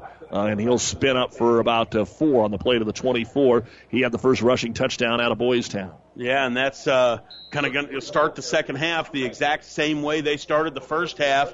Plouts at quarterback and going to hand it off. Nice little four yard gain. Trips to the right, and Kaiser all by himself over here to the left in man on man coverage. And they're going to hand it off again. This time, Bates finds a little room, uses his block, gets across the 30, and steps out of bounds at the 32 yard line, where he is met by a pair of defensive backs over here for the North team, including Vernon Johnson of Omaha North and Colton Keyser of Grand Island. And Doug, I think both offenses would be well suited to run the ball here a little bit. Get in some of these five and six man boxes where you have the numbers. Empty backfield this time. Plouts out here to Bates. Bates just about dropped it. He caught it, but then there was no momentum moving forward, so it's a two yard catch. And it'll be second down and eight as they move the ball up to the 35 yard line. Yeah, and it probably cost him some yards there, bobbling it. Uh, he, he may have gotten two or three more. Glad to have you along with us on KKPR FM and PlatteRiverPreps.com. Our internet streaming brought to you by Barney Insurance. Of course, perfect field conditions here today at UNK. We'll talk about that in a second. Plouts trying to make the quick pass, now in trouble, trying to avoid it. He's just going to throw it away. And in the area is Spencer Hayes, so they're not going to get intentional grounding, I don't think. But Hayes thought, boy, did that get fumbled, so he started running after I was going to say Spencer Hayes put himself in the area. that probably was grounding. That was a very heads up play by Spencer Hayes. Yeah, the uh, South has been uh, pretty fortunate uh, so far. There have been no sacks uh, by the North defense so far in this football game. Uh, for a couple, as we talked about at halftime, Masker scrambled when he was in there, and then uh, for uh, Plouts, he dumped it off, and it looks like we might have a penalty flag here. No, no, they're just uh, trying to decide where to spot the football. Third down and seven here for the South. Leading at 21 14. We're just underway in the third quarter here in the 60th annual Shrine Bowl. And Kaiser's going to switch up and go way out wide to the right. They will put Bates in the backfield here. And Dylan Plouts takes the snap, rolls out, wants to throw underneath. It is complete at the 39 yard line, but that's well short of the first down into the hands of Jalen Harris. And it's probably a punting situation here because it's going to be about fourth and three, maybe two and a half. Yeah, boy, defensive coaches are fired up. They're angry there. And I thought that was a tremendous rally to the football uh, by the North team. Boy, they're not sending in a punting unit. No, Agers all the way back. Oh, there he comes back. And you don't want to have to burn a timeout here. 10, 15 seconds on the play clock. This is interesting, Doug, because this probably is a punting spot on the field, but he's not going to do it. This is the second time today we've seen this. Uh, Play clock's Coach at Huffman. five. Plouts takes the snap, and he's going to quick kick it, and he's going to boot it straight in the air into the wind. And if it doesn't bounce right, they're going to have nothing on this. And it does bounce right. He's going to get about 12 yards of roll to the 33 yard line. So it ends up being a 29 yard punt with about 13 yards of roll, and it'll be first down and 10 here for the North. Their first chance to take over here in the second half. Yeah, we'll see here. Let's see. What do we got? Who are they going to go with? They're going to go with Harms. The South or North team, excuse me, is going to go with Harms to start the half. And they will put Milton Sargbah in there as the back, flanking to the left this time. He's just right there on the hip of a quarterback either time, left or right. Not a whole lot of movement. And they will give it to Sargbah. Shaking and baking, stiff arming, but there's just too much white jersey. Schlager stood him up, and then he got rolled over at the end behind the line of scrimmage. He just had no hole to go through. Great job out here by the uh, South defense, and it's Joey Johnson again. He and Schlager are having a day. Yeah, this South defense, uh, Doug, they just, on any of that perimeter stuff, they're doing such a fantastic job of just stretching it.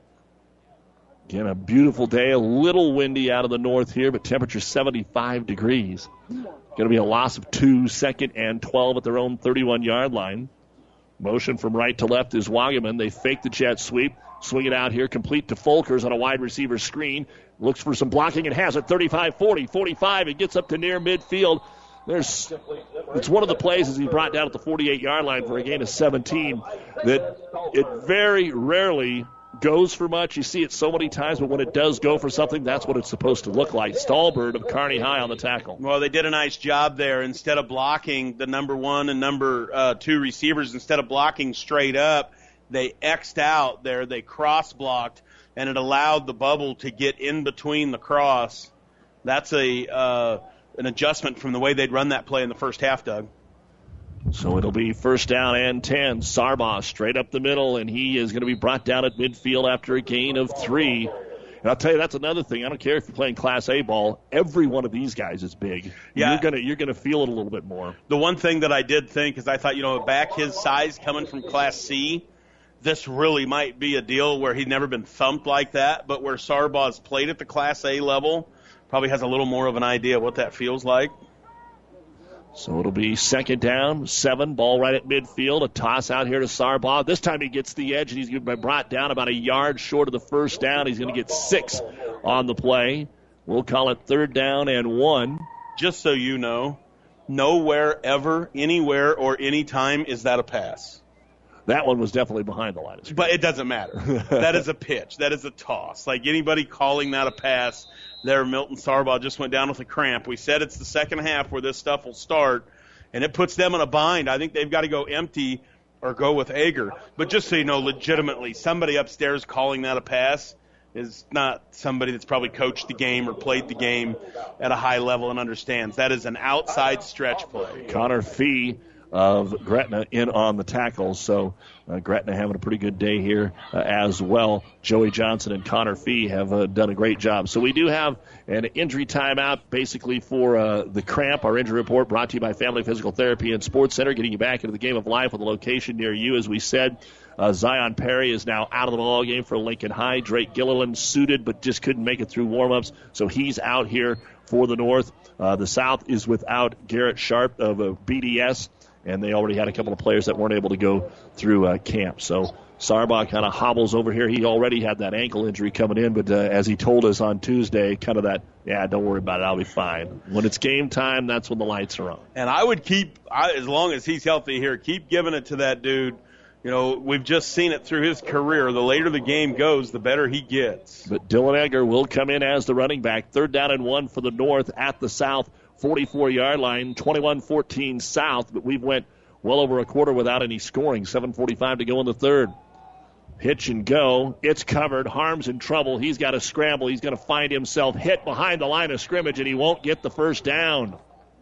If the offensive line would have held up the hitch and go, he got it on the safety one on one, and if he was able to let go of that ball when he wanted to, it'd have been a touchdown. Bodie of York in there on the tackle. He had the receiver, but then once he had to start to scramble, gave the safety a chance to catch up. And I believe he was looking for Wyatt Lure of O'Neill down the far sideline. Lure's now going to come out wide to the right, and they're going to put Harms under center on fourth down and three. He's going to try a quarterback sneak. Did they forget they lost yardage? No go. He didn't even get back to the line of scrimmage. I think they were thinking, oh, it was fourth and one. No, it was fourth and three, and they tried to sneak it, and the South will take over.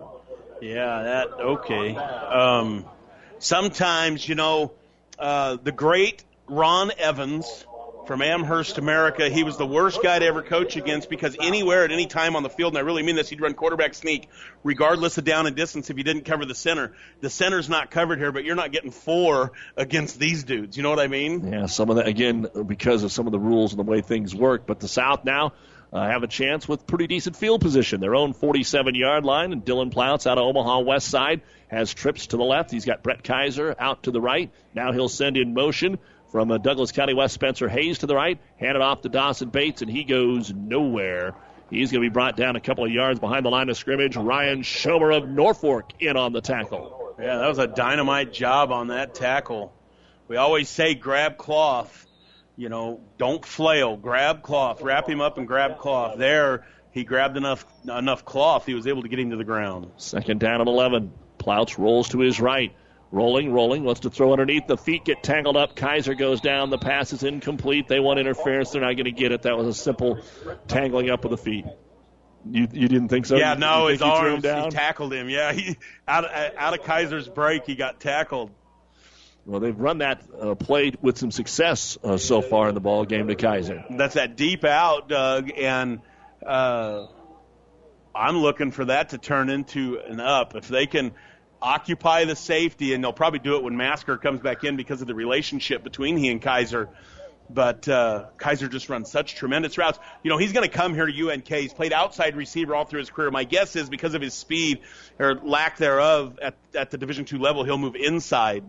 Rolling to his right on third and 11. Plouts Throws underneath and sitting down and making the catch at the 40 yard line is going to be Caleb Schweigert, his teammate, and that right now will be a single game receiving record in Shrine Bowl history for Caleb Schweigert. He's also got two touchdowns today. Yeah, he was five yards short before that out of the first half. Eight receptions, 156 yards, and two touchdowns, one from each of the quarterbacks. Yeah, it was 147 was the record, or 149. They'll hand it to Bates. He's just looking to get to the outside, then cuts it up on the hash. Hit hard as he makes three tough yards to the 37 yard line in North Territory. But back to Kaiser, I I see him as a two or a three in college in the MIAA. He's such a big body, Doug, and he's a great route runner, big strong kid, tremendous hands. He doesn't have that top end speed to play a lot of the outside stuff, but I think this kid's going to have a fantastic career for the Lope Show. Vernon Johnson one on one with Kaiser. Rolling the opposite way, though, is going to be Plouts. He'll dump it underneath. This time it is complete to Spencer Hayes of Douglas County West. He'll be shoved out of bounds at the 29. It would be enough for the first down. There is a penalty flag in the defensive backfield. Yeah, you're going to have to turn my mic off. They call this offensive pass interference on that running back. I'm going to scream. Because it was 20 yards from the pass. Nope, they didn't. Holding on the defense. So we will see kind of at the same area here what you want to do. I think it all depends if they give him a first down, and it is a first down off the completion. So what's two yards in a Shrine game? Right. I guess it's two yards, right? Doug Duda, Larry Baker with you here from the Kearney Towing and Repair broadcast booth at UNK's Foster Field for the 60th annual Nebraska Shrine Game. We're bringing you today's play-by-play. Kearney Towing is on the road, bringing your vehicle home if you need them. Don't get stranded on the side of the road. From heavy-duty towing to roadside assistance, call Kearney Towing and Repair. When you need us, we'll be there. And they will just take the play, move it to the 29 yard line, get the sticks going, and the South trying to get up by two scores here. 5.47 to go here in the third quarter. It's still South 21, North 14. It's been that way since the 9:25 mark of the second quarter when Matt Masker and Caleb Schweigert hooked up on a 75-yard touchdown. This time Dawson Bates looking for the hole and finds one over the left side, gets inside the 25 to the 23. That's a good job up there on that left guard, left tackle. Uh, we don't haven't brought up the names much of those guys on the offensive line, but uh, Gus Whoople of Norris really opened up a hole there, and I think he had some help from uh, Jackson Gilbert of Bellevue East on that left side. Yeah, these two dudes from Norris are big, tough kids. They're going to give it to Bates again. This time, stretch play. He's just trying to get it outside, find the hole, nowhere to go. They hem him in this time. And so give this one to the defense. Uh, stringing it out. Keyser was over there. Johnson was over there.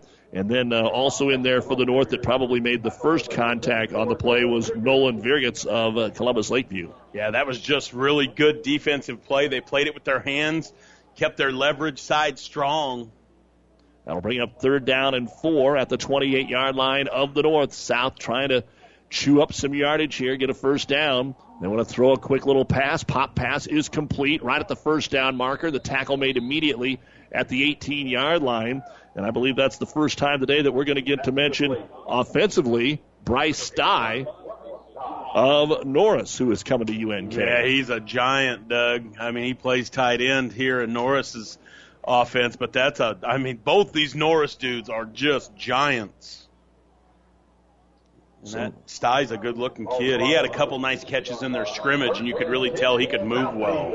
Now we need a little something to put the energy back in the crowd here. Yeah. Nothing's happened here in the third quarter of any significant big plays. First down and 10 at the 18. South up by seven, looking for more. Four and a half to go, third quarter.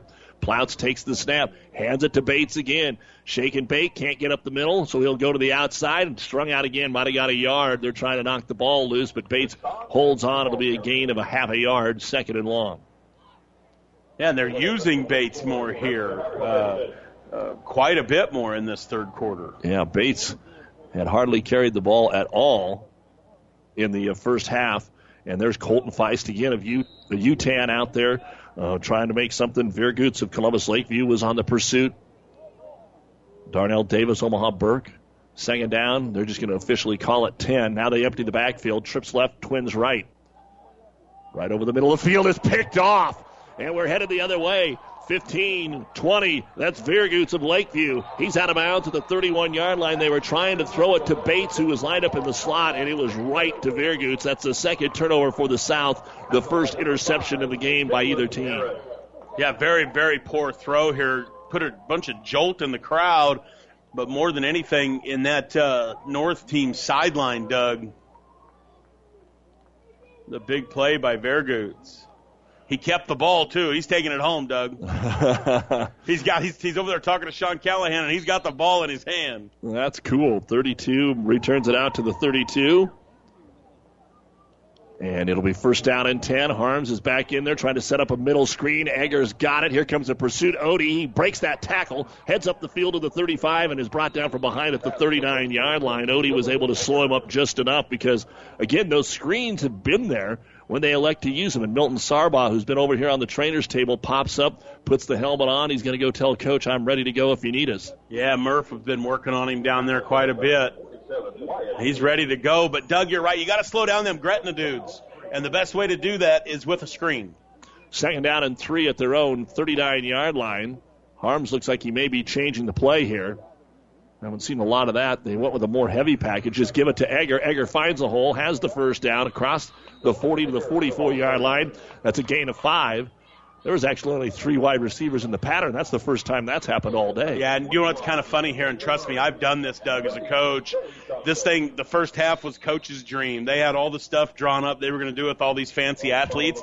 Now the second half's here, and it's turned into a football game where we actually run it, throw it, you know, all phases of the game. Now we want to win this game, and they're doing what they have to to get that done. Again, no scoring here in this second half. Out to Folkers, and Odie is on him as soon as he catches it. He's hit behind the line of scrimmage. It's going to be a loss of two, second and 12. Odie of York has really stepped up his play again today. Of course, they're all great, but uh, we've called his name a lot here in the third quarter. Yeah, but if you're on the team of a York Duke this year, don't you believe you got a pretty good chance to win, even if it was like a checkers tournament? Unbelievable. Football state champ, basketball state champ, boys golf state champ, and they were right there in track, didn't bring it home, but we're right and, there. And you know who's a runner up, and I think three of them? Scott. Yeah.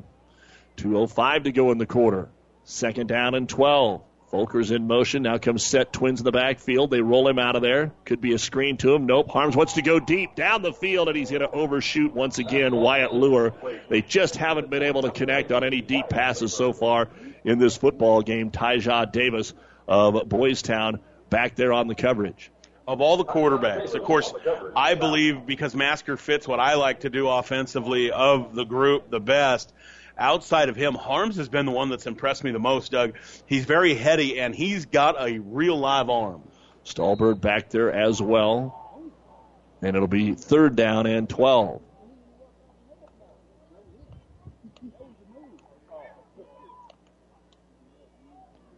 Checking out that sideline, seeing a few more of them quiet deep down the middle. Lure. This time it's on the money, and he dropped it, and Isaiah Stalbird then rolled him, and that would have been about a 30 yard completion.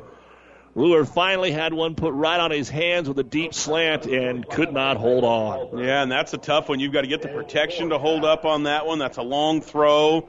You got to come up with that catch because that's a great that that pass play nine times out of ten will be open, Doug. It's just the hardest to complete because you need so many other things to go right.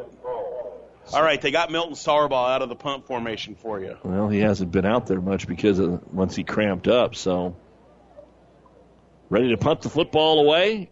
Kroll from North Platte. And he's just going to pooch it, and it's not a very good one. It depends on the bounce. He's going to get about 10, 12, 15 yards of bounce, and it's going to go out of bounds at the 21 yard line. So a 38 yard punt and no return at the 60th annual Shrine Bowl here on Classic Hits Power 99, KKPR FM. Kearney, Gibbon, Grand Island, and PlatteRiverPreps.com. And now a long field to go for the South. Yeah, this is. Let's see. Do we get Masker here? You know, like you said, okay, they did the first quarter, second quarter, and then usually, as you said, you kind of go with the feel in the second half. And I see a couple of yellow helmets coming out Yep, there. there he that is. means Masker will guide the offense this time.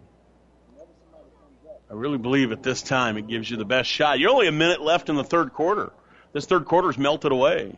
Yeah, both teams ran it a little bit more. Masker will have Johnson in there as the running back along with him out of Fairbury. He hasn't had much of an opportunity in the game. They fake the jet sweep, give it to Johnson. He tries to cut it up over center, but the center kind of got rolled up, and there's nowhere to go. He is met after about a one yard gain and driven backwards. I'd like to see this Johnson a little more. He had such a big season, but he's a big kid. Doesn't look overly fast, uh, but he looks like he's a pounder. Where if you give it to him a few times, you might just get him going. 5'11", 195. They'll keep him in. They'll bring in the formation tight here. Twins on each side, but they kind of stack him in tight off the ends with Johnson in motion out of the backfield.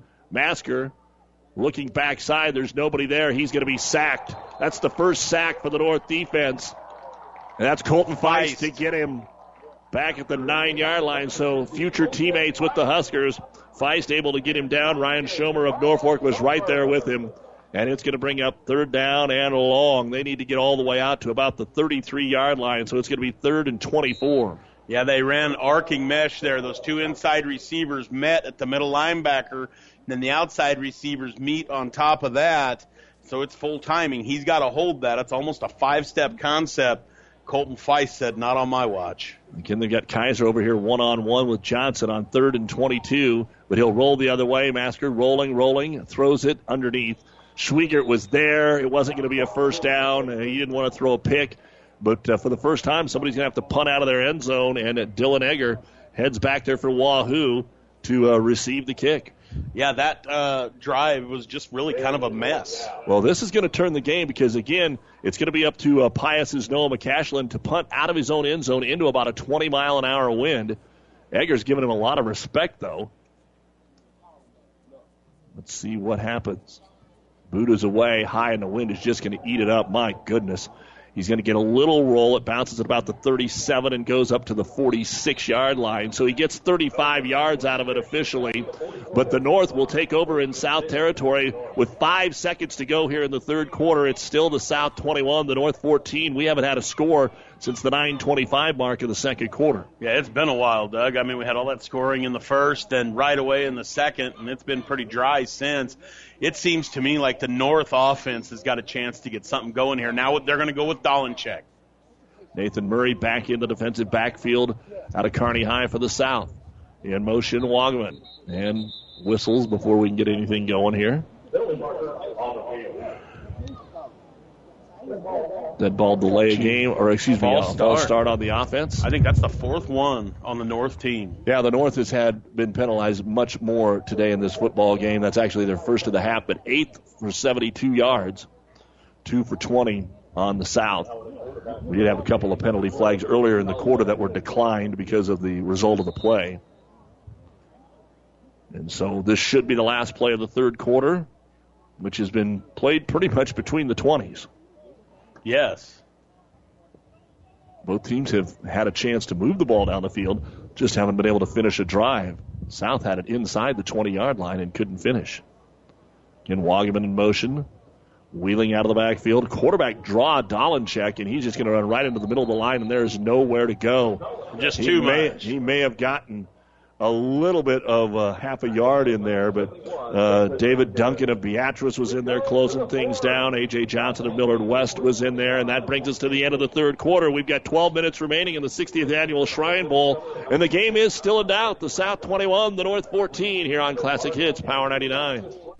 Aurora Cooperative is excited to announce their Go Green with E15 Summer of Ethanol promotions. To take advantage of these great offerings, fill up at your local A stop with your locally grown, locally produced Aurora Cooperative E blended gasoline. Higher blends of ethanol like E15 provide a cleaner burning, lower cost, higher octane brand of fuel for you and your family. To learn more about how you can take advantage of these amazing Aurora Cooperative Summer of Ethanol incentives, please visit auroracoop.com for more details. Tougher together, Aurora and you. Town and Country Bank is truly your hometown bank. We've been serving the central Nebraska region since 1905. We currently have offices in the communities of Ravenna, Pleasanton, Kearney, and Litchfield. Town and Country Bank is locally owned and managed. We pride ourselves in serving you through exceptional personal service. We also strive to offer you the latest in technological advancements. Stop by and visit with us about your financial needs or just to chat. The hometown bank with a big interest in serving you. We are Town and Country Bank. And welcome back, our producer engineer Stacy Johns, along with Larry Baker. I'm Doug Duda, getting ready for the fourth quarter. But it looks like uh, before that happens, we've got uh, a lot of time here for some special introductions. We've got uh, some of the young girls out there that are going to come uh, do a performance. I know that we have some of the uh, members of the first Shrine game 60 years ago that are in attendance here today. Yeah, that's nuts, Doug. Isn't that crazy? Look, they're gonna Callahan's gonna interview him there. That's pretty cool. So uh, glad to have you along with us. 21-14. Why not as much uh, production from the offenses here in the third quarter as we saw in the first half? Well, I think one of it is that they decided to run the ball and kind of start to do the right thing here, slow the game down just a little bit, and not kind of blow themselves either team out of it. Uh, the offenses haven't really um, executed, Doug. The defense is playing well, but the offenses haven't executed. So much 10 personnel. In fact, there hasn't, you know, there's been very little 20 personnel in, in the entire game. And by that, I mean like one back, two tight ends, um, uh, one back, uh, or, or two back, no tight ends, one back, no tight ends. They've been a one back all night. And I think that's one of the things in some of these times, like, you know, one of the things that I would have done, I know I would have, like, if I'm Coach Huffman, I would have wanted to run my offense, right? Which is all three by one, go fast, all that kind of stuff. But I have Milton Sargbah on my team, and and and including Calvin Strong, if you remember him, he only rushed for like eight million yards. This kid is as good a one as we've seen come in a long time in Milton Sargbah. I would have had a package. I could still do it out of my gun spread where I would have gotten 20 personnel, two back, no tight ends, and had a lead back in front of him. His his entire career, he's run behind somebody, and I would have done that. I would have had that package in to help play to his strength. You know, just looking at the receiving record of the Shrine game, which right now Caleb Schweigert has, unless something weird happens and, and he gets some negative yards. One, two, three, four, five, six, seven, and now eight of the top single game Shrine Bowl receiving uh, days have occurred in the last nine years or since 2010. Yeah, that makes sense. The, the record before 2010 was Scott Hill of Omaha West Side. He had four catches for 101 yards. You understand? Nobody broke one? Well, nobody broke one, but no, no, nobody threw it. Tom Osborne was the guy here then. That's so what I was. Yeah, everybody ran that offense now, and it's really interesting. I know the state had kind of gone to this, but every single game, Doug, I bet two thirds of the 11 man games that you do next year, and especially the year after, are all going to be this offense because Scott Frost is doing what Tom Osborne did how in hard, high school. How hard will that be for high school coaches to coach, to adjust to, to have the talent to do that? Well, you can't. I mean, you've done my games in consecutive years over the years, and you know that I'm one of those guys that I'm willing to coach to my kids. So there are spots where we're in spread and spots we're not. In the Class C level, you better coach to your kids. You can't be a system guy because you're exactly right. You don't have.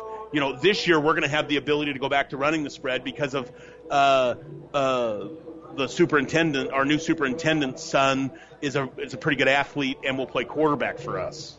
Well, we're ready to get the fourth quarter underway here at the Shrine Bowl 60th annual edition on Classic Hits Power 99 and PlatteRiverPreps.com. South 21, North 14, and it is second and 14 at the 49 for the North. And Dolenchek back in at quarterback. Sargbah there as well. Down the sideline. Folkers ran right by the defensive back. Caught at the 20. Makes the man miss at the 15. Murray, 5. They bring him down. Will they give him the touchdown? Yes. Murray slowed him down until everybody else was able to get there, but it's not going to be enough. A 51 yard touchdown pass from Joe Dolenchek to Gothenburg's Garrett Folkers. Absolute missile. That was a great ball. That was all about the ball. The coverage really was pretty good. It was all about the ball. I thought Nathan Murray was going to get over there and bring him down. It wasn't his responsibility right away, but boy, Folkers, there was just some miscommunication. He just ran a simple fly pattern down the sideline went right by him. They're going to officially call it 49 yards. I must have had it on the wrong side of the 50. The extra point kick by Grand Island's Brian Covarrubias is up and in, and with 11.51 to go in the Shrine Bowl, the first play of the fourth quarter, we are all tied. 21-21, that touchdown brought to you by Five Points Bank, the better bank in Kearney. This sports broadcast is made possible in part by Kappa Grain in Elm Creek. Did you know that Kappa has a way for you to save time, money, and get the best prices for your grain and have records of it? With their online offer center powered by DNT MarketSpace, see CappaGrains.com. Make sure you're getting what you deserve for all your hard work and dedication. Kappa takes great pride in doing what they can to make it easier, faster, and more profitable for you. Best of luck to all the area athletes from Kappa Grains. Summertime doesn't have to be the same old boring routine. Fanatics on the Brick says come on down after the Shrine Bowl and enjoy a pizza and some wings. Bring your friends and family in and enjoy the fun and friendly atmosphere. Then, after you're all full of food, head to the bike shed and get your summer body going with a new bike or other fitness equipment. Have an old bike that just needs some new parts? We've got you covered there too. Fanatics and the Bike Shed, your Shrine Bowl sponsors in Kearney.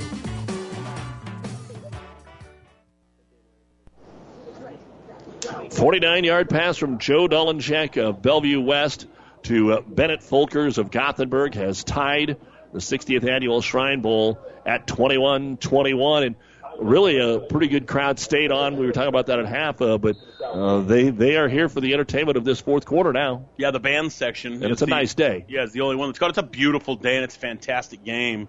And the kick is away. Covarrubias now into the wind. Pretty good kick into the wind. It'll be fielded at the five yard line. Both guys wanted it, and they kind of bump into each other. So Tyjon Davis takes it across the 20. He'll be brought down at the 22 yard line. And it'll be first down and 10 there for the South. You know, Trevor Lavick at East Butler. There's a Class D kid on a state championship team. Getting in there. You know, Doug, C2 and below, there are only six kids in this entire game. So, well, you know, we talk about that A, B, and then C1 eats up all the spots. So, C2, D1, D2, half of the classes in Nebraska are only represented with six kids. Yeah, and, you look at usually the eight man. It was kind of a unspoken rule that each team would have two. Right. No six man. No six man. We have had that from time to time, but not this year. Matt Masker to quarterback. Wind at his back. Has a good pocket. Throws it deep down the middle. There's a hold. No flag. Oh my goodness. Oh my goodness. We can't ref on. We can't. We can't wreck the refs today. But wide open And it, and, and it, was had been a Jalen. Harris. Oh, there's absolutely no doubt about it. That'd have been 78 yards to the house, and he absolutely got turned around. Oh my goodness. The whole stadium knows it except the two guys who have the flag sewn into their pockets, and now we let it go and see what happens. It was a good play by both the kids on the offense, and actually, Johnson probably made a good play by grabbing him because it would have been a touchdown, and then he gets away with it. So you got Johnson covering Harris out here. Let's see if they go right back to it. Second down and 10. Masker empties the backfield. It's behind the back. They're going to go to Johnson. He wants to throw, and now he's just going to throw it up, and it's knocked away. Yeah. Uh, that, that, that wasn't there. And it was two on one for the defense, and Harris did the right thing over here with a Schweigert and uh, went up and just knocked it down like they were going for a rebound, knocked it out of bounds. Yeah, that was a rough one. I mean, Well, you know what? I'm, I don't blame. Jacob Johnson's going. This is my only chance I'm going to get No to throw the kidding. football. That's right. I'm chucking it, but he was under pressure. Uh, the the North did a great job defending that. So now quickly, it's third down and ten. Trips to the right. Brett Kaiser to the left. Masker will he look for him? Yes, he will. To the sideline. Stop route picked off. They knew exactly what was coming, and it's going to be intercepted on the north sideline by Darnell Davis of Omaha Burke. and Colton Feist, it's his. Masker had to throw that ball before he wanted to, and then ended up flat on his back because Colton Feist steamrolled him. I think this kid, and I'm not saying this because of my closeness to him, uh, he reminds me of a Lauren Kaiser, a kid that came out of this state that you knew because he was pretty good, but kind of simple. And before you know it, he's a three-year starter. He's a captain. You keep an eye on Colton Feist. I, I think he's that kind of guy. The third turnover now, and it's going to be North football tied at 21 11 27 to go in the game at the South 30. Getting a lot of moving around with Wagaman out of the backfield. Now they try to lob it out to him, and it's off his hands, incomplete. I've seen, and you will explain this better than me, Larry. Both teams have brought uh, a slot back or slash running back, and they'll get him in motion, and then he'll do like he wants to set up in the backfield, and then he'll curl out of there. He's just moving all the time. When you have another back in a backfield, and really nothing has occurred for either team out of that. Yeah, the reason they're doing is they're trying to get you to tell your coverage. Are you following him across? Are you not following? It's a coverage tell, most generally, is what they're trying to do. See right there. See how the defense shift? Wagaman does the same thing. High snap. They'll pitch it over here to Milton Sargbah. Sargbah tries to get to the outside. Nowhere to go. He's shoved out of bounds at the line of scrimmage. It's going to be third down and 10. It is a defensive second half after an offensive first 15 minutes of the game. We've only had one touchdown since the 925 mark. Uh, excuse me, two touchdowns since the 925 mark.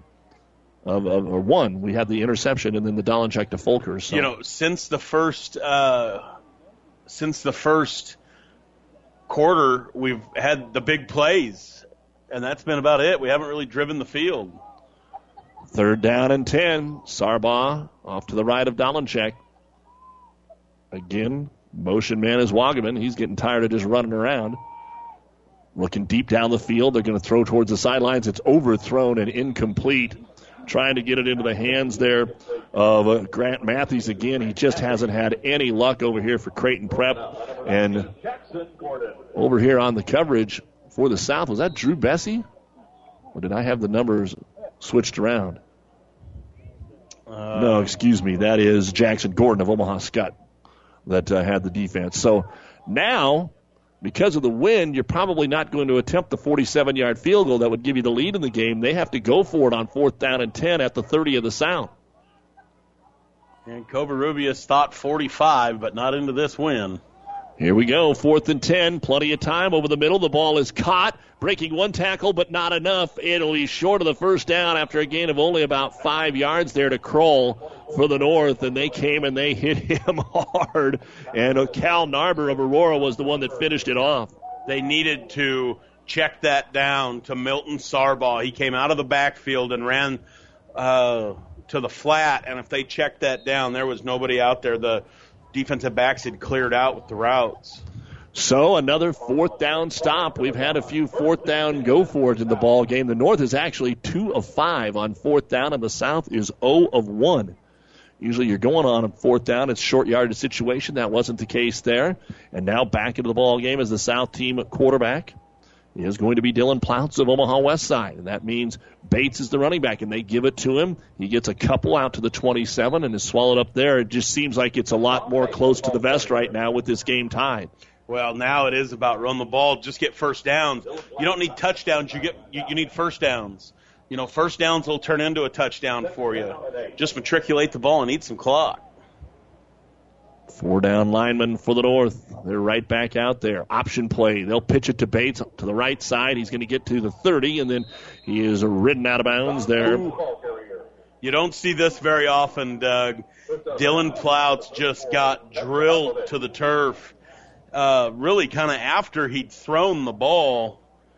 That was, I'm sorry, this thing, I can't find the numbers. It was Josh House from Lincoln North Star just slings him down after the ball was gone. The white hat was looking down the field and then stood up and put his hand down to like help him up, and Ploutz slapped his hand away. Trevor Havlovich of East Butler in on the tackle. Third down. Pass play batted down at the line of scrimmage. To the North is getting it done. Right now it is Archbishop Bergan's Dylan Kuchera to knock that one down, I believe we had in there. Doug, it just seems like all the energy's on the North team right now. It's I wanted to say it seemed that way coming out of the locker room, and then really nothing was happening. And the North has the only score of the half, and now they're going to get the ball back. And Dylan Egger is back deep. Let's see what McCashlin can do with the wind at his back here for the South. He'll wait. He'll punt it very high. My goodness, what a kick. Beautiful sky ball. Non returnable. It's going to bounce inside the 10, and then he's going to get bad luck. It goes into the end zone. It rolled 20 yards after it hit there at the 20 yard line. That is a 69 yard punt. Net 49. You'll take net 49, won't you? Every time, and that is to go along with the 73 or whatever he had in the first half. So we've had a couple of really nice punts out there. Our field conditions are brought to you by your Pioneer Seed representative, Impact Ag Partners, Craig Weeches and Todd Travis, your local Pioneer Seed dealer. Pioneer knows more about field conditions with top yielding Pioneer brand soybeans with Impact Partners and Pioneer Seed. Science with service, delivering success. It was a little too bouncy that time for Mr. McCashlin. And the North will take over with Riley Harms of Fremont at quarterback, tied at 21. Quick little out here, complete at the 23 yard line, then getting to the 29. Stretching forward, the ball came loose, but he was already down and probably just short of the first down over there. About a, about half a yard to Wyatt Lure of O'Neill. It'll be second down and one. Yeah, this is interesting because now it just feels like the North is into their offense. Like they're very comfortable here. Tied at 21. 10 minutes to go in the game. Harms drops the snap, picks it back up, and then there's just absolutely nowhere for him to go. He had two men when he looked up that uh, brought him down. Jonah Wand of Crete will be in there on the tackle. That's one that just kills you as a play caller because you're second and an inch, and now you're third and medium. Bryce Stye was in there as well. So third down, they'll officially call it four. Don't forget when we're all done, the New West Sports Medicine and Orthopedic Surgery post-game show. We'll let you know who the players of the game are. And with the way things have not really got going here, it's probably as we talked at half, the guys that were there, they throw it to Wagaman. Finally, he's been the man that's been in, in motion so many times here out of Bennington, and it was a little high, so he had to go up and catch it. When he came down, he was off balance, and he is not going to not only get the first down, he's going to lose yardage back to the 25 yard line. And it's a punting situation here for North Platte's Bryson Kroll. He probably didn't expect he was going to get as much action no. as he actually is right now. I think you're right, Doug. We haven't had, seen the South have many opportunities to return the football. And again, he'll be punting right into that wind, taking some time off the clock here as much as he can. We're down to 8.50 to go in a 21 21 all. Low snap. Kroll has it. No rush. Low line drive kick. Trying to run over and uh, pick this football up, but nothing doing for Jackson Gordon of Omaha Skutt. They just booted it away from him. And again, very, very, very short kick. He didn't even get that 25 yards, Larry. So the South is going to take over in the North Territory at the 47 yard line. That officially is going to be about a 21 yard punt. Yeah, and I think that that interception for Masker has kind of sealed it up here. We're not going to see him on this series either. I think it's going to be Dylan Plouts. And that's exactly the case. So he's going to come out here. And now you start looking at how many more possessions you're going to have in the game. The South maybe two, the North maybe one, unless uh, you're starting to throw it into the ground a lot. Plouts will roll to his right. Still rolling. Throws to the sideline. Safe pass is complete to Harris. He makes one man miss at the 30, 43 and gets to the 41. Again, a short, short uh, gain, six yards for what we were used to seeing earlier on. But yeah, and and Schweigert has been very quiet. He's only had one catch here in the second half after having uh, seven in the first half for 142 and two touchdowns. He's got one catch, although he now has the Shrine Bowl record for yards in a game through the air, through receiving. Dawson Bates is back there. They'll hand it to Bates. Had a pulling guard. He'll follow him over the left side, but did not get the first down. It looks like Schomer is in there again from Norfolk. Schomer's had a nice little half here, Doug. Oh, there we got a player coming off with an injury. Third down and one for the South. And uh, we'll pick that number up and uh, tell you. Kobe Haas. Yeah, Haas, who has had had a huge first half, and now a quick snap. They will uh, try and get up the football field here. There's all kinds of working after it. A helmet comes off. Bates is a tough runner. He picks his place, and then when he takes that, when he decides to go forward, he's got a pretty good explosion, and he's going to have enough for the first down. And he's had a tremendous uh, high school career. 7.34 to go in the football game. 21 21. It was 21 14 South after Matt Masker hit Caleb Schwieger of Westside. The Kearney Catholic quarterback had a 75 yard touchdown pass with 9.25 to go in the second quarter. The offense has been pretty quiet since then. Now they empty the backfield for Dylan Plouts. Trips right, twins left. On first and 10, he looks left. Short little pass, looks up for Kaiser. He throws it behind him and incomplete. A little pressure up the field there by Grant Kwipnoski of Elkhorn High. Yeah, and that ball was just behind. This is interesting. Rashawn uh, on offense has been more with Coach Peterson here.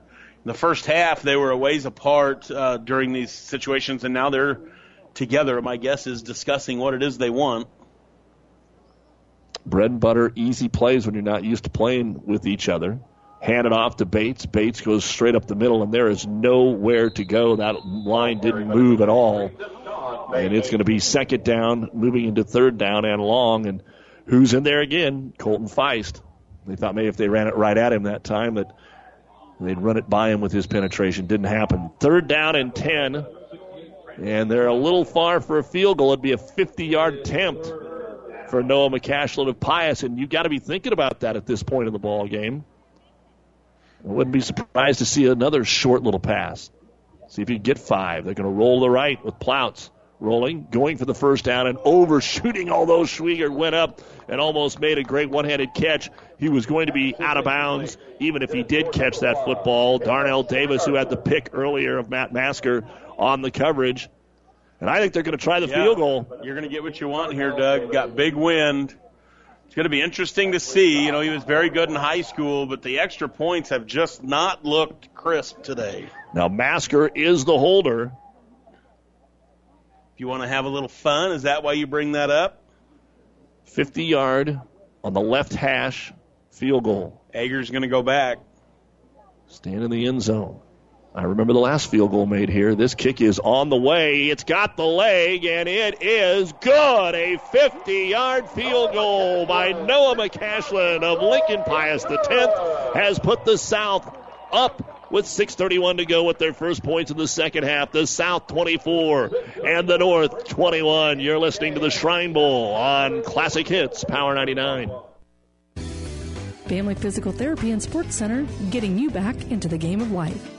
With several locations in Kearney and surrounding areas. Ask your doctor how Family Physical Therapy can improve your quality of life. Family Physical Therapy and Sports Center. Excellence in Rehabilitation is a very proud supporter of all of our area athletes, in and out of the game. Locations serving Kearney, Lexington, Minden, Ravenna, and Wood River.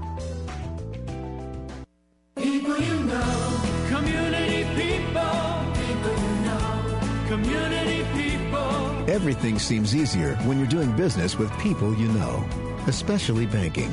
When you apply for a loan, it's a good feeling knowing who you're talking to. Bank with us. Minden Exchange Bank and Trust Company. Member FDIC. Community people you know. Community people, you know. Glad to have you back with us, Doug Duda, Larry Baker, as McCashlin, who just made the 50 yard field goal, will boot it away. And it will be returnable, but will they return it? No. They decide to take a knee there with Wagaman of Bennington. And so, 6.31 to go.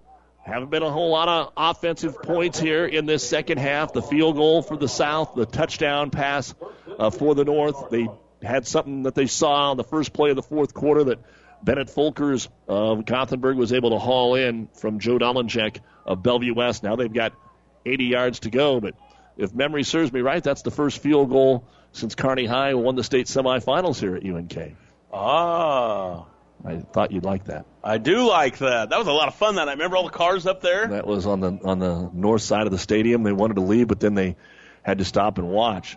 So they're going to turn and hand it off here to Milton Sargbah. He's going to get across the 25. Ball came loose, they say. No, they're saying down. And now they're going to say down. The side, the line judge uh, wasn't sure, so he comes in and marks him down. South team is a second away from rioting. Do you see that? Well, there was I've never seen that many guys say it's our ball. Yeah. And I never even saw who came up with it uh, because they just left it there on the ground once they said nope down.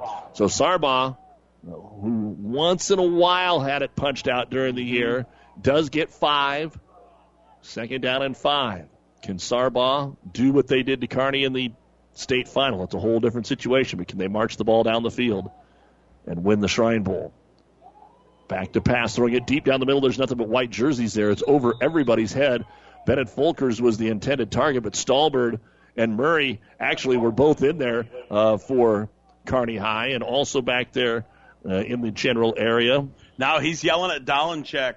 So in, in that situation, what happens is somebody was wrong. Either the receivers Yeah. ran the wrong route, or and and they're yelling at Dolenchek. Jackson Gordon also back there, but yeah, that was definite miscommunication.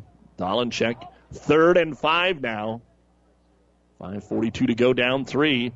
They'll give it to Sargbah. Sargbah runs right into the back of his blocker, bounces out, then gets hit on the outside. Odie was there. Is that Stalbird? Yes, sir. No. I- yeah, Isaiah Stalbird in on the tackle. Tackle led by number 25, Isaiah Stolper. So the Kearney Bearcat has had a pretty good game. Probably not good enough to be the defensive player of the game. Uh, Simon Odie and Stalbird were both over there. They made uh, Sargbah make a decision. he made his decision, and I think either one of them was going to be able to wrap him up there. Stalbird's had the opportunity to do that, maybe more than some of the other guys.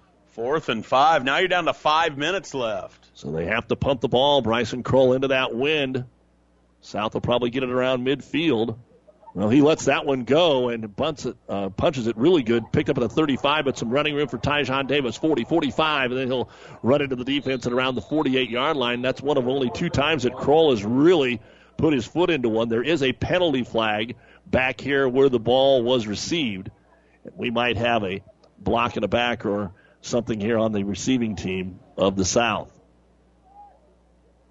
Yeah, it happened right at the point of attack, right where he caught the ball.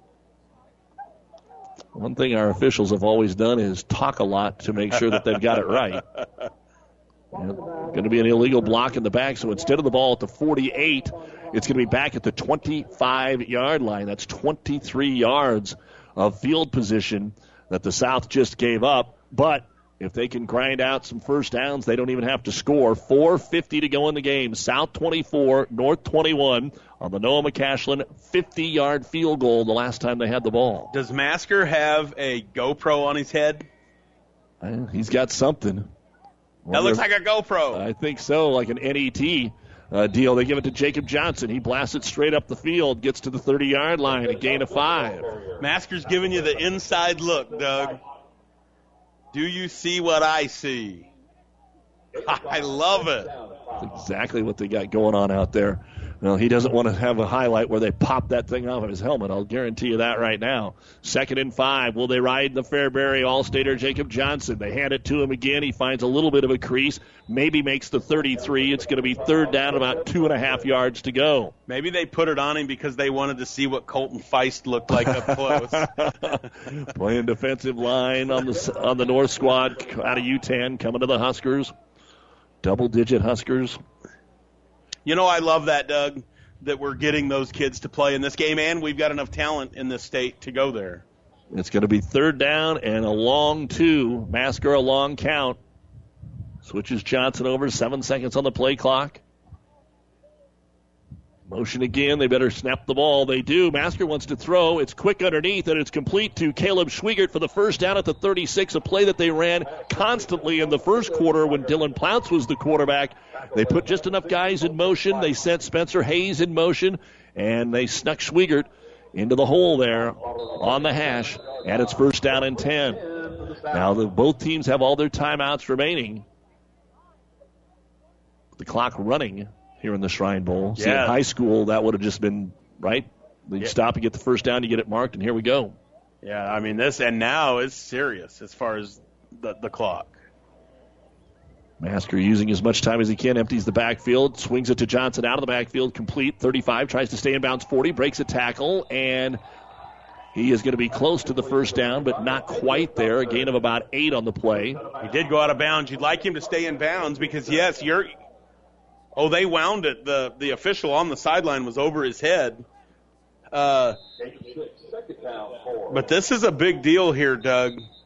No, see, they're going to stop. I mean, he he came in. They're going to put all that time back on. And they were winding the clock. So let's see what our official tells us. For three minutes, seven seconds. Yeah. Okay, so 307. They did say it was out of bounds. 17 seconds back on. So 307 to go in the game. South 24, North 21. South with the ball at their own 43 yard line. It'll be second down. About four will be what they officially say. Closer to three and a half. And not afraid to put the ball in the air here a couple of times. Johnson ran it the first two times, and they had two straight passes. Matt Masker takes the snap, hands it to Johnson, up the middle, steps out of an ankle tackle, has the first down across midfield into North Territory at the 49 yard line, a gain of eight. Yeah, I mean, Doug, the North's going to have to use their three timeouts here. This game is over. There's Yeah. three minutes left, and I mean, you can get to where you can just about run it out here. And the, the tough thing is, the North has to go into the wind. It really takes any kind of a tying field goal out of play here. Yeah, we'll see. Surely Masker won't snap it. It's still 15. You know, run as much clock as you can. Ball at the 49 of the North. Everybody kind of holding their breath right here. Haven't had one of these games in a long, long time in the Shrine Bowl. Come down to the final possession.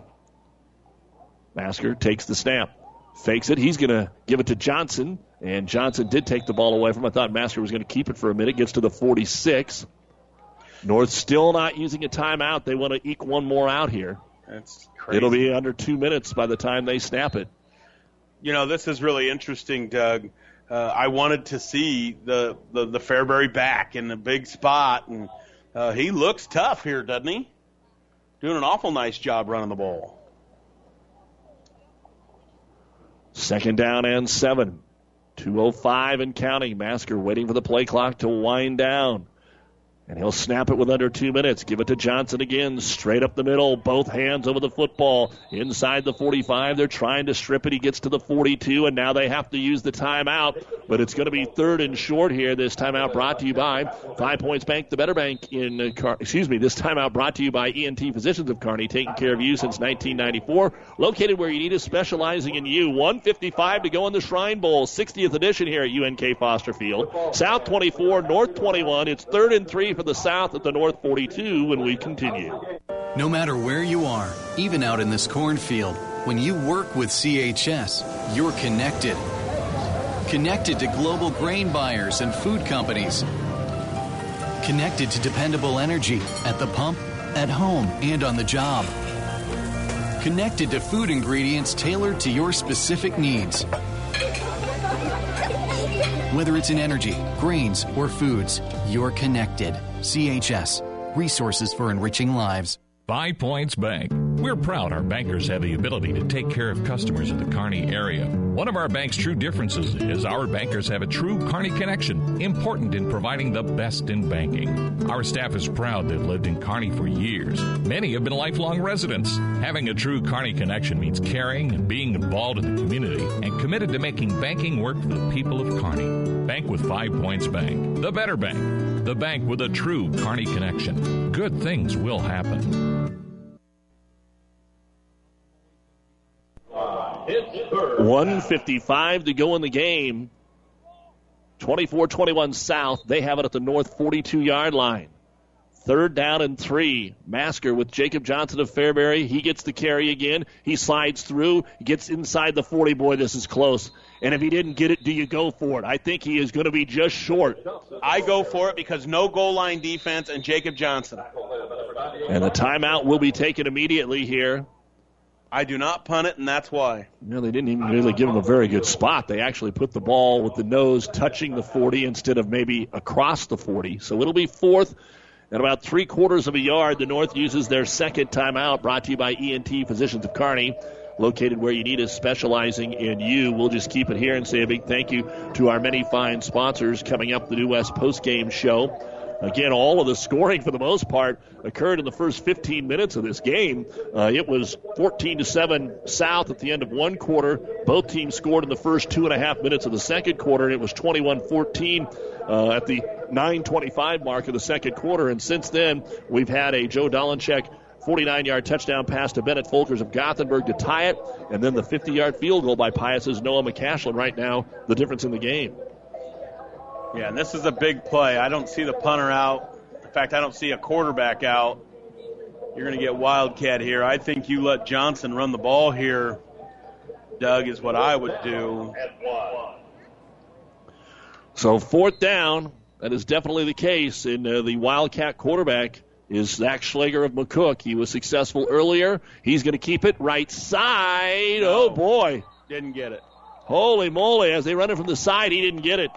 He will not get it as they come in from the sideline with a naked eye. And Colton Feist is going to get up having made the tackle. Doug, that dude has been everywhere today. Give some credit as well to Jonah Hausch sealing the edge instead of just running it right up the gut. They decided they wanted to take it to the outside. And so out of the Wildcat on fourth at about three quarters of a yard. Schlager of McCook unable to get it in the north with one timeout remaining. 60 yards away from a victory here in the Shrine Bowl. 144 to go. Sargbah in there, and they are going with quarterback Riley Harms out of Fremont. Yeah, he's had the best day. This offense is more than able. Oh, and Hold problems for the oh. South. They got to call a timeout. I don't think they. I think they had 10 guys on the field. Yeah, they had a train wreck. There was nobody over here playing uh, safety. Was that Odie that called the timeout? Yes. So another timeout uh, on the field. Boy, the North wanted to get that ball snapped because they knew uh, that they had Folkers probably over here again. That's how he scored last time. Uh, was on this side of the field in front of their uh, own bench. 144 to go. South uses their first timeout. Brought to you by ENT Physicians of Kearney. We'll be right back. Let's talk NSG Transport out of Gothenburg, Nebraska. I'm sure you've seen our burgundy and gold trucks on the road. Ever wonder what those trucks are hauling? NSG is your source for aggregates, concrete asphalt rock, driveway rock, and of course grain and other bulk loads. NSG Transport is a family owned company that's been servicing Nebraska for over 40 years. Get to know NSG. Go to nsgco.com for more information. That's nsgco.com. NSG Transport, Gothenburg, Nebraska.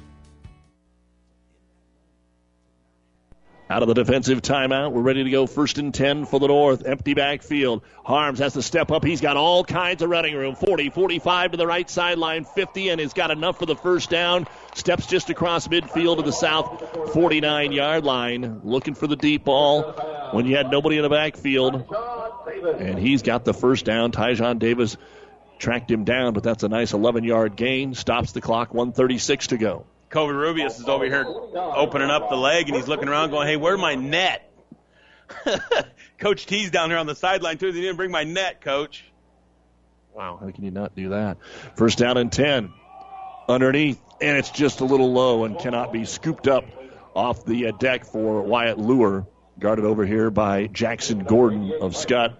So Lure, they've used him quite a bit in Yeah. the football game. Maybe not as much success as he would have hoped, but uh, they have definitely not shied away from him. Yeah, he's been in on it all. That's for sure. Actually, just two catches for 27 yards in the game.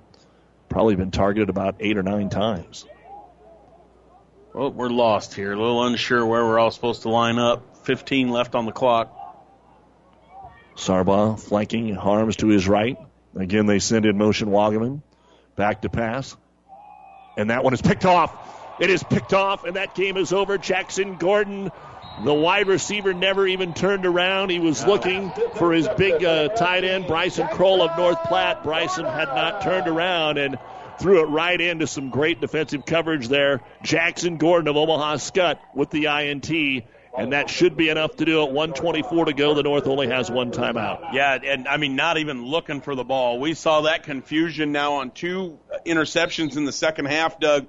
And actually, on that, you had two receivers run into each other. My guess is complete confusion. Uh, maybe they just tried to put too much in. It's a little hard to say, but there just was a lot of confusion on those two, uh, both of those interceptions here in this half. Can't blame it on a two minute offense because they've all been running that uh, no huddle stuff. Masker's in there with Dawson Bates right now. They have not played together, but a clean handoff. And will the North use the timeout? Yes, they will. 119 to go. It's going to be really tough to get the ball back. Yeah, you might have you might get them to punt it. You might get them to punt it. But that is the final timeout for the North, brought to you by ENT Physicians of Kearney, taking care of you since 1994. We'll take our final break and be back with the rest of the Shrine Bowl in a moment. Stay and play this summer at the Ramada Inn in Kearney. Enjoy a great room that includes deluxe continental breakfast with made to order omelets with our personal omelet chef. There's an indoor heated pool and tropical drinks at the Elephant's Eye. Call the Ramada and reserve your spot to spend family fun this summer. Great fun, food, and atmosphere at the Ramada Inn, South 2nd Avenue in Kearney. Ramada Inn in Kearney, proud sponsor of today's game. New West post game show coming up. Right now, the South just needs to hold on to the ball. The North has won four of the five games played here in Kearney. This one 24 21 South. The South scoring 21 points in the first 14 and a half minutes of the game. Masker going to keep it himself, just trying to use some time. Stiff arm on the outside against Dylan Egger, and Egger will bring him down inbounds inside the 45. Got to about the 43, a gain of three. But that's where that clock was, Larry. They just couldn't quite take a knee because they would have been down to about 10 seconds. Running around a little bit, that is going to help them out here. Yeah, and they, Boy, they- still, they still haven't blown the 25. There, they just blew the 25. So That's probably going to do it. yeah, because I, I don't think they'll have to snap it on fourth down. Third down and six. They'll snap it with about 32 seconds. So they might want to run around just a little bit I would run the ball outside again because or it, backwards. Well, just run outside so it takes so long to get it back to the center. See? Yeah, that's exactly what's happened. But Masker gives it to Bates. He comes up the middle. He gets to the 40. He's short of the first down, but they will not have to snap it again. There's 25 seconds to go, and the 60th annual Shrine Bowl will belong to the South team. Kyle Peterson and Aurora. Of course, as we said, both head coaches won when they were assistants. Kyle, when he was an assistant, had a chance to have Mr. Brockmeyer break the passing record in the Shrine game, and it started out that way here today. And the crowd very Well- appreciative. It was offense in the first half, defense in the second half as the final seconds tick off, and the South wins it over the North, 24 to 21. Understand this. In his Coach Peterson's uh, Shrine Bowl career, he was a coach on the team that had the, the leading passer record breaker and now the leading receiving record record breaker. And they have announced who our players of the game have been. And Caleb Schweigert of Omaha West Side, the offensive player of the game, a Shrine Bowl receiving record, nine catches, 161 yards, and two touchdowns. A majority of that was in the first half of play when uh, he had seven catches for 142 yards, only two catches for 19 yards in uh, the second half of a play here today, but uh, he got the job done. And then Joey Johnson, double digit tackles out of Gretna, is the defensive player of the game. And uh, they also bring home Shrine Bowl victories for the South. Yeah, very deserving players of the game without question. And what's always nice about that is they get to come back next year at halftime and get their plaque and uh, be recognized again. We will take a break and be back with the New West postgame show. A look at the final stats, some thoughts on the players from our area and how they were able to do out here. Stay with us on Classic Hits Power 99. The officers and staff of First Tier Bank take pride in providing professional banking services with several convenient locations in Elm Creek, Kearney, and Holdrege. First Tier Bank offers a full line of banking and financial services, including checking and savings accounts, loans, investment, and insurance services, and the online banking services offered at First Tier, including online bill pay. First Tier Bank, Kearney, Elm Creek, and Holdrege, an equal housing lender. Member FDIC. At Burger King, get more bang for your buck with the sausage biscuit, now available for just 79 cents. Yeah, just 79 cents. Get a taste of the savory sausage patty cradled in a fluffy biscuit, now for just 79 cents. That's a whole lot of bang for under a buck. Freshly baked biscuit and a savory sausage for just 79 cents. Now that's a deal that tastes as good as it sounds. The 79 cent sausage biscuit. Only at Burger King. Limited time only. Participating restaurants. Prices higher in Alaska and Hawaii. And welcome back. This is the New West Sports Medicine and Orthopedic Surgery postgame show. Certified and fellowship trained physicians providing a superior standard of care with no referral necessary. No matter the activity, New West is here to get you back to it. Schedule your appointment today. Well, it used to be a two week, really rough camp. And then that was in July, and now the uh, teams are honoring their Shrine Bowl captains. Each team have a youngster uh, that is a Shriner, and uh, they are lifting that young person over there on the south on their uh, shoulders, and that's really what it's about. These these three hours that we played football here today, you wanted to win the football game, and it was a competitive game. Uh, but when it's all said and done, uh, money raised for the Shriners, the experiences of getting to know your teammates, some of whom will be teammates in college. A lot of them, as we talked about before, they become lifelong friends uh, after not really knowing each other until Shrine Week, and that's oh, a couple of the main reasons that this is such a great All Star game. Yeah, no doubt about it. This is a lifelong experience. Of course, you get to learn uh, about the shrine and about the patients and things like that during the week, but it gives you a chance to be able to go. You know, not all of these kids, as great at football players they are, not all of them are going on to play college football, Doug. So they were able to have another, you know, week and a half of college football and uh, play in a game and do all that fun and you know every night in the dorms. It's just it's a lot of fun and it's a lifelong deal. Of course, today they're all so connected with social media with their phones, so they'll be able to snap face and all that kind of stuff with each other forever. And it, they really will be able to stay close as a group. Well, we do have uh, our final stats that we can run down, but before we do that, just thoughts on, uh, on the numerous area players that uh, we had today in the football game. Well, I thought it was great. You know, you go to Wyatt Key, gets a really pivotal play at one point in the game, uh, played very well uh, as we went. I thought that Kaiser and Masker played really well, uh, and it, it, it was great. Really, all four all four Kearney kids, excuse me, played well. At one point, you know, I made the comment in the first period, maybe we were off air. but I thought Isaiah Stalbird was the most important defensive player in the game at that point, and he didn't have any stats that were putting it up, but he was really making it hard for the North to do what they wanted to do with how well he was playing. Nathan Murray makes two big smacks uh, on Milton Sargbah. So all around, I thought it was great to see um, uh, our young guys from from this area play uh, in this game. And Keezer, of course, made uh, a couple really important tackles down here on the sideline uh, as well. Covarrubias did what he was supposed to do as the kicker. Uh, Bronson Titus from Holdrege, as we said, when you play on the line, you don't get a whole lot of uh, recognition out there. Uh, as the Kearney Catholic kids, you know, Matt Masker, that 75 yard touchdown pass. Kaiser probably didn't have the kind of game that he had hoped out there, uh, but then as things kind of came down, he had a couple of important receptions as the ball game turn there in the first half. And when they needed something, uh, Masker and him were together. He was able to find it. Yeah, I thought so. I thought uh, when there was the opportunity to have that cohesion, they absolutely had it. We will take a break, look at the final stats right after this. For professional service to keep your business running smoothly, call Hellman, Maine, Kostler, and Cottle. Don't let your financial accounts become overtaxing. Let Hellman, Maine, Kostler, and Cottle take care of the accounting while you worry about taking care of your business. They can do it all, from a large company to small businesses. They make it a priority to do the best to help take the stress out of the numbers. Best of luck to all the area athletes in tonight's game from Hellman, Maine, Kostler, and Cottle. Town and Country Bank is truly your hometown bank. We've been serving the central Nebraska region since 1905. We currently have offices in the communities of Ravenna, Pleasanton, Kearney, and Litchfield. Town and Country Bank is locally owned and managed. We pride ourselves in serving you through exceptional personal service. We also strive to offer you the latest in technological advancements. Stop by and visit with us about your financial needs or just to chat. The hometown bank with a big interest in serving you. We are Town and Country Bank. This sports broadcast is made possible in part by Kappa Grain in Elm Creek. Did you know that Kappa has a way for you to save time, money, and get the best prices for your grain and have records of it? With their online offer center powered by DNT Market Space. See kappagrains.com. Make sure you're getting what you deserve for all your hard work and dedication. Kappa takes great pride in doing what they can to make it easier, faster, and more profitable for you. Best of luck to all the area athletes from Kappa Grains.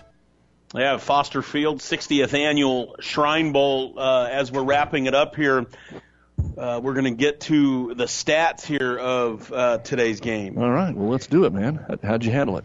Good. That was about what we had. and I, yeah, go ahead. well, let's. Um, Let's look at our uh, wrap up brought to you by Buffalo County Farm Bureau. Everything you need covered, wrapped up in one great insurance agent, Buffalo County Farm Bureau in Kearney. The North got the ball to start the game, uh, went for it on uh, fourth down near midfield, and were unable to get it in. Uh, Deshaun Bates then of uh, Bellevue West was, a, or excuse me, uh, Deshaun Bates of Boys Town was able to score from one yard out. 8:20 to go first quarter. Noah McCashlin made the kick. Eight plays, 55 yards, 2:26 on the clock. Then after a turnover, Connor Fee, a fumble recovery, was able to uh, get that fumble recovery for the uh, South at the North 26. There was actually a five yard penalty, and it ended up being a Caleb Schweigert 31 yard touchdown pass from Dylan Plouts as the Omaha West Side players hooked up the first play uh, of that drive and uh, that makes it 14 to nothing. The North then scored on Bryson Kroll's five-yard pass from Dylan Gentrup of uh, Boone Central. He had his only pass coming in there, and the Wildcat nine-play, 83-yard drive took 318, 353 to go in the first quarter. South up 14 to seven. The North scores again on Milton Sargbah's four-yard run. Brian Covarrubias of Grand Island adds the kick. It was an 11-play, 44-yard drive that went 409. 10 minutes to go in the first half. We're tied at 14. Then Matt Masker goes to Caleb Schweigert, a 75 yard touchdown pass, three plays, 77 yards, took 26 seconds, 9.25 to go first half, 21 14. That would be the score until the first play of the fourth quarter when Bennett Folkers got a 49 yard touchdown pass from Joe Dolenchek, really on kind of a busted coverage. He just ran a fly down the sideline, and nobody was there until it was too late. Nathan Murray uh, came over and got a hand on him, but they tackled him as he crossed the goal line. And we were tied at 21 with 11.51 to go. And then with the wind at his back, It was Noah McCashlin hitting a 50 yard field goal with 6.31 to go in the game, and that ended up being the difference as the South won at 24 21 as the North did not get close enough uh, again, and the South was able to run out the clock to win this football game. As far as the final stats in this game, taking a look at the defense first for once, we go to the North squad, Ryan Schomer actually had nine tackles, one and a half tackles for loss. Colton Feist of Yutan, eight solo tackles, a sack, and two tackles for loss. Trevor Havlovic of East Butler and DJ Steven both had seven tackles in this football game. Steven from Valentine, Colton Keyser had five tackles in the ball game for Grand Island. On the other side, the defensive player of the game, uh, it could have went to Feist probably, but it went to Joey Johnson who had a big first half. He ended up with nine tackles, two sacks, four tackles for losses though. How about Wyatt Key of Gibbon, the second leading tackler for the South, six solo tackles, one sack, two tackles for loss. Isaiah Stalbird, five solo tackles. One of those was for loss, and Simon Odie was all over the place. He had two tackles for loss and five tackles in the football game here today. Cal Narber credited with just the one tackle from Aurora. Offensively in the football game for the North, Milton Sargbah, 15 carries, 53 yards, and a touchdown. Quarterback Riley Harms, 8 carries, 15 yards. Dylan Egger, 3 carries, 10 yards. Overall, 30 rushing attempts, but only 66 yards on the ground for the North. They really did hold Sargbah in check, and he just didn't get the ball much in the second half. No, that was the deal. He didn't. He was in, and they just didn't uh, uh, give it to him. And it's the first time in his career he's he's running behind a zone track and not a pin and pull fullback scheme. So it was probably different for his eyes. Riley Harms was 13 to 22 through the air, one interception, 125 yards. Joe Dolenchek, 10 of 19, 103 yards and a touchdown. And then Dylan Gentrup had the one pass, a five yard touchdown. Overall, the North was 24 of 42 with one interception and two touchdowns, 233 through the air, 66 on the ground, 299 yards on 72 plays. That's only 12 yards less on one more play than what we'll tell you the South had. Bennett Folkers, the leading receiver, seven catches, 89 yards, and a touchdown. Milton Sargbah, six catches, 30 yards, receiving the ball here today. For the South, Deshaun Bates, 18 carries, 52 yards, and a touchdown. Jacob Johnson, 10 carries, 35 yards. Matt Masker, 4 carries for 4 yards. Zach Schlager, 2 carries for 2 yards. 34 rushing attempts for 93 yards. Through the air, Dylan Plouts, 12 of 20, one interception, one touchdown, 111 yards. Matt Masker, 7 of 16, 107 yards, one interception, one touchdown. Jacob Johnson on a halfback pass was incomplete. Overall, 19 out of 37, two interceptions, two touchdowns for the South. Caleb Schweigert setting a Shrine Bowl record with 161 yards receiving on nine catches and two touchdowns. Brett Kaiser had all three of his catches in the first half for 20 yards in the football game here today. And the South defeats the North 24 to uh, 21. Final thoughts here, Larry Baker. Uh, legitimately, and I don't, you know, it's been kind of crazy. It seems like all winter has been uh, Scott Frost or bust, but at this moment, I think it's important to bring up Scott Frost. Uh, we've got a lot of Nebraska, um, University of Nebraska Lincoln talent in this game, and we haven't had that number of talent in this game, Doug for a long time, and we hasn't because not, and again, not that it's been discouraged, but it surely hasn't been encouraged for those kids to participate in this game. And all of them were given their release from summer camp and encouraged to come participate in this game. And I think that it showed on the field today. But I just think again, this game was somewhat of a microcosm today of maybe where uh, football as a whole is headed in the state of Nebraska.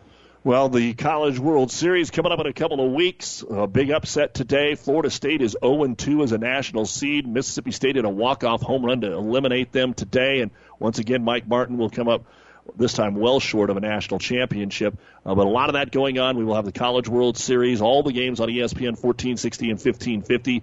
Game two of the NBA Finals tomorrow night at 7. Game three of the Stanley Cup Finals is tonight. Also, two weeks from today, it's the Sertoma eight man All Star High School football game on our sister station, The Breeze 94.5 and PlatteRiverPreps.com from Hastings. A big thank you to our many fine sponsors. Again, want to thank uh, Peter Yazvac and the crew here at UNK, Stu Pospisil, a prep sports editor from the Omaha World Herald, joining us at halftime. And of course, Larry Baker, because uh, here in about a month, we'll be on our way uh, to Chicago a little over a month for Big Ten Media Days. It just doesn't seem like it's very long until football season will be upon us. No, and once we go to Big Ten Media Days, then it really is football because we focus on football for the week before that thing, preparing for it. Then we go do it, and then when I get home, it's time to get the Centurions ready to play football. So really, it's here. Great game today. Again, your uh, MVPs, your players of the game on offense. Caleb Schweigert of Omaha West Side, nine catches, a Shrine Bowl record, 161 yards receiving and two touchdowns. And Gretna's Joey Johnson is your defensive player of the game as the South defeats the North for just the second time in six years here in Kearney. 24-21 for our producer engineer Stacy Johns and Larry Baker. I'm Doug Duda. You've been listening to the New West Sports Medicine and Orthopedic Surgery post-game show. Have a great weekend, everyone. Your local Aurora Cooperative team cares about your success like it's their own, and they're committed to making sure you get the job done. From their Right Start Premium feed line to their Yield Advantage platform, Aurora Co-op is constantly devising new ways to turn everything they know about your farm into valuable recommendations that yield results. Top it off with a full-service aerial team who knows timing is everything, and they're your one-stop do-it-all advisor who keeps you growing all year long. Contact your local Aurora Cooperative team today. Tougher together, Aurora and you. Family Physical Therapy and Sports Center, getting you back into the game of life. With several locations in Kearney and surrounding areas. Ask your doctor how Family Physical Therapy can improve your quality of life. Family Physical Therapy and Sports Center. Excellence in Rehabilitation is a very proud supporter of all of our area athletes, in and out of the game. Locations serving Kearney, Lexington, Minden, Ravenna, and Wood River.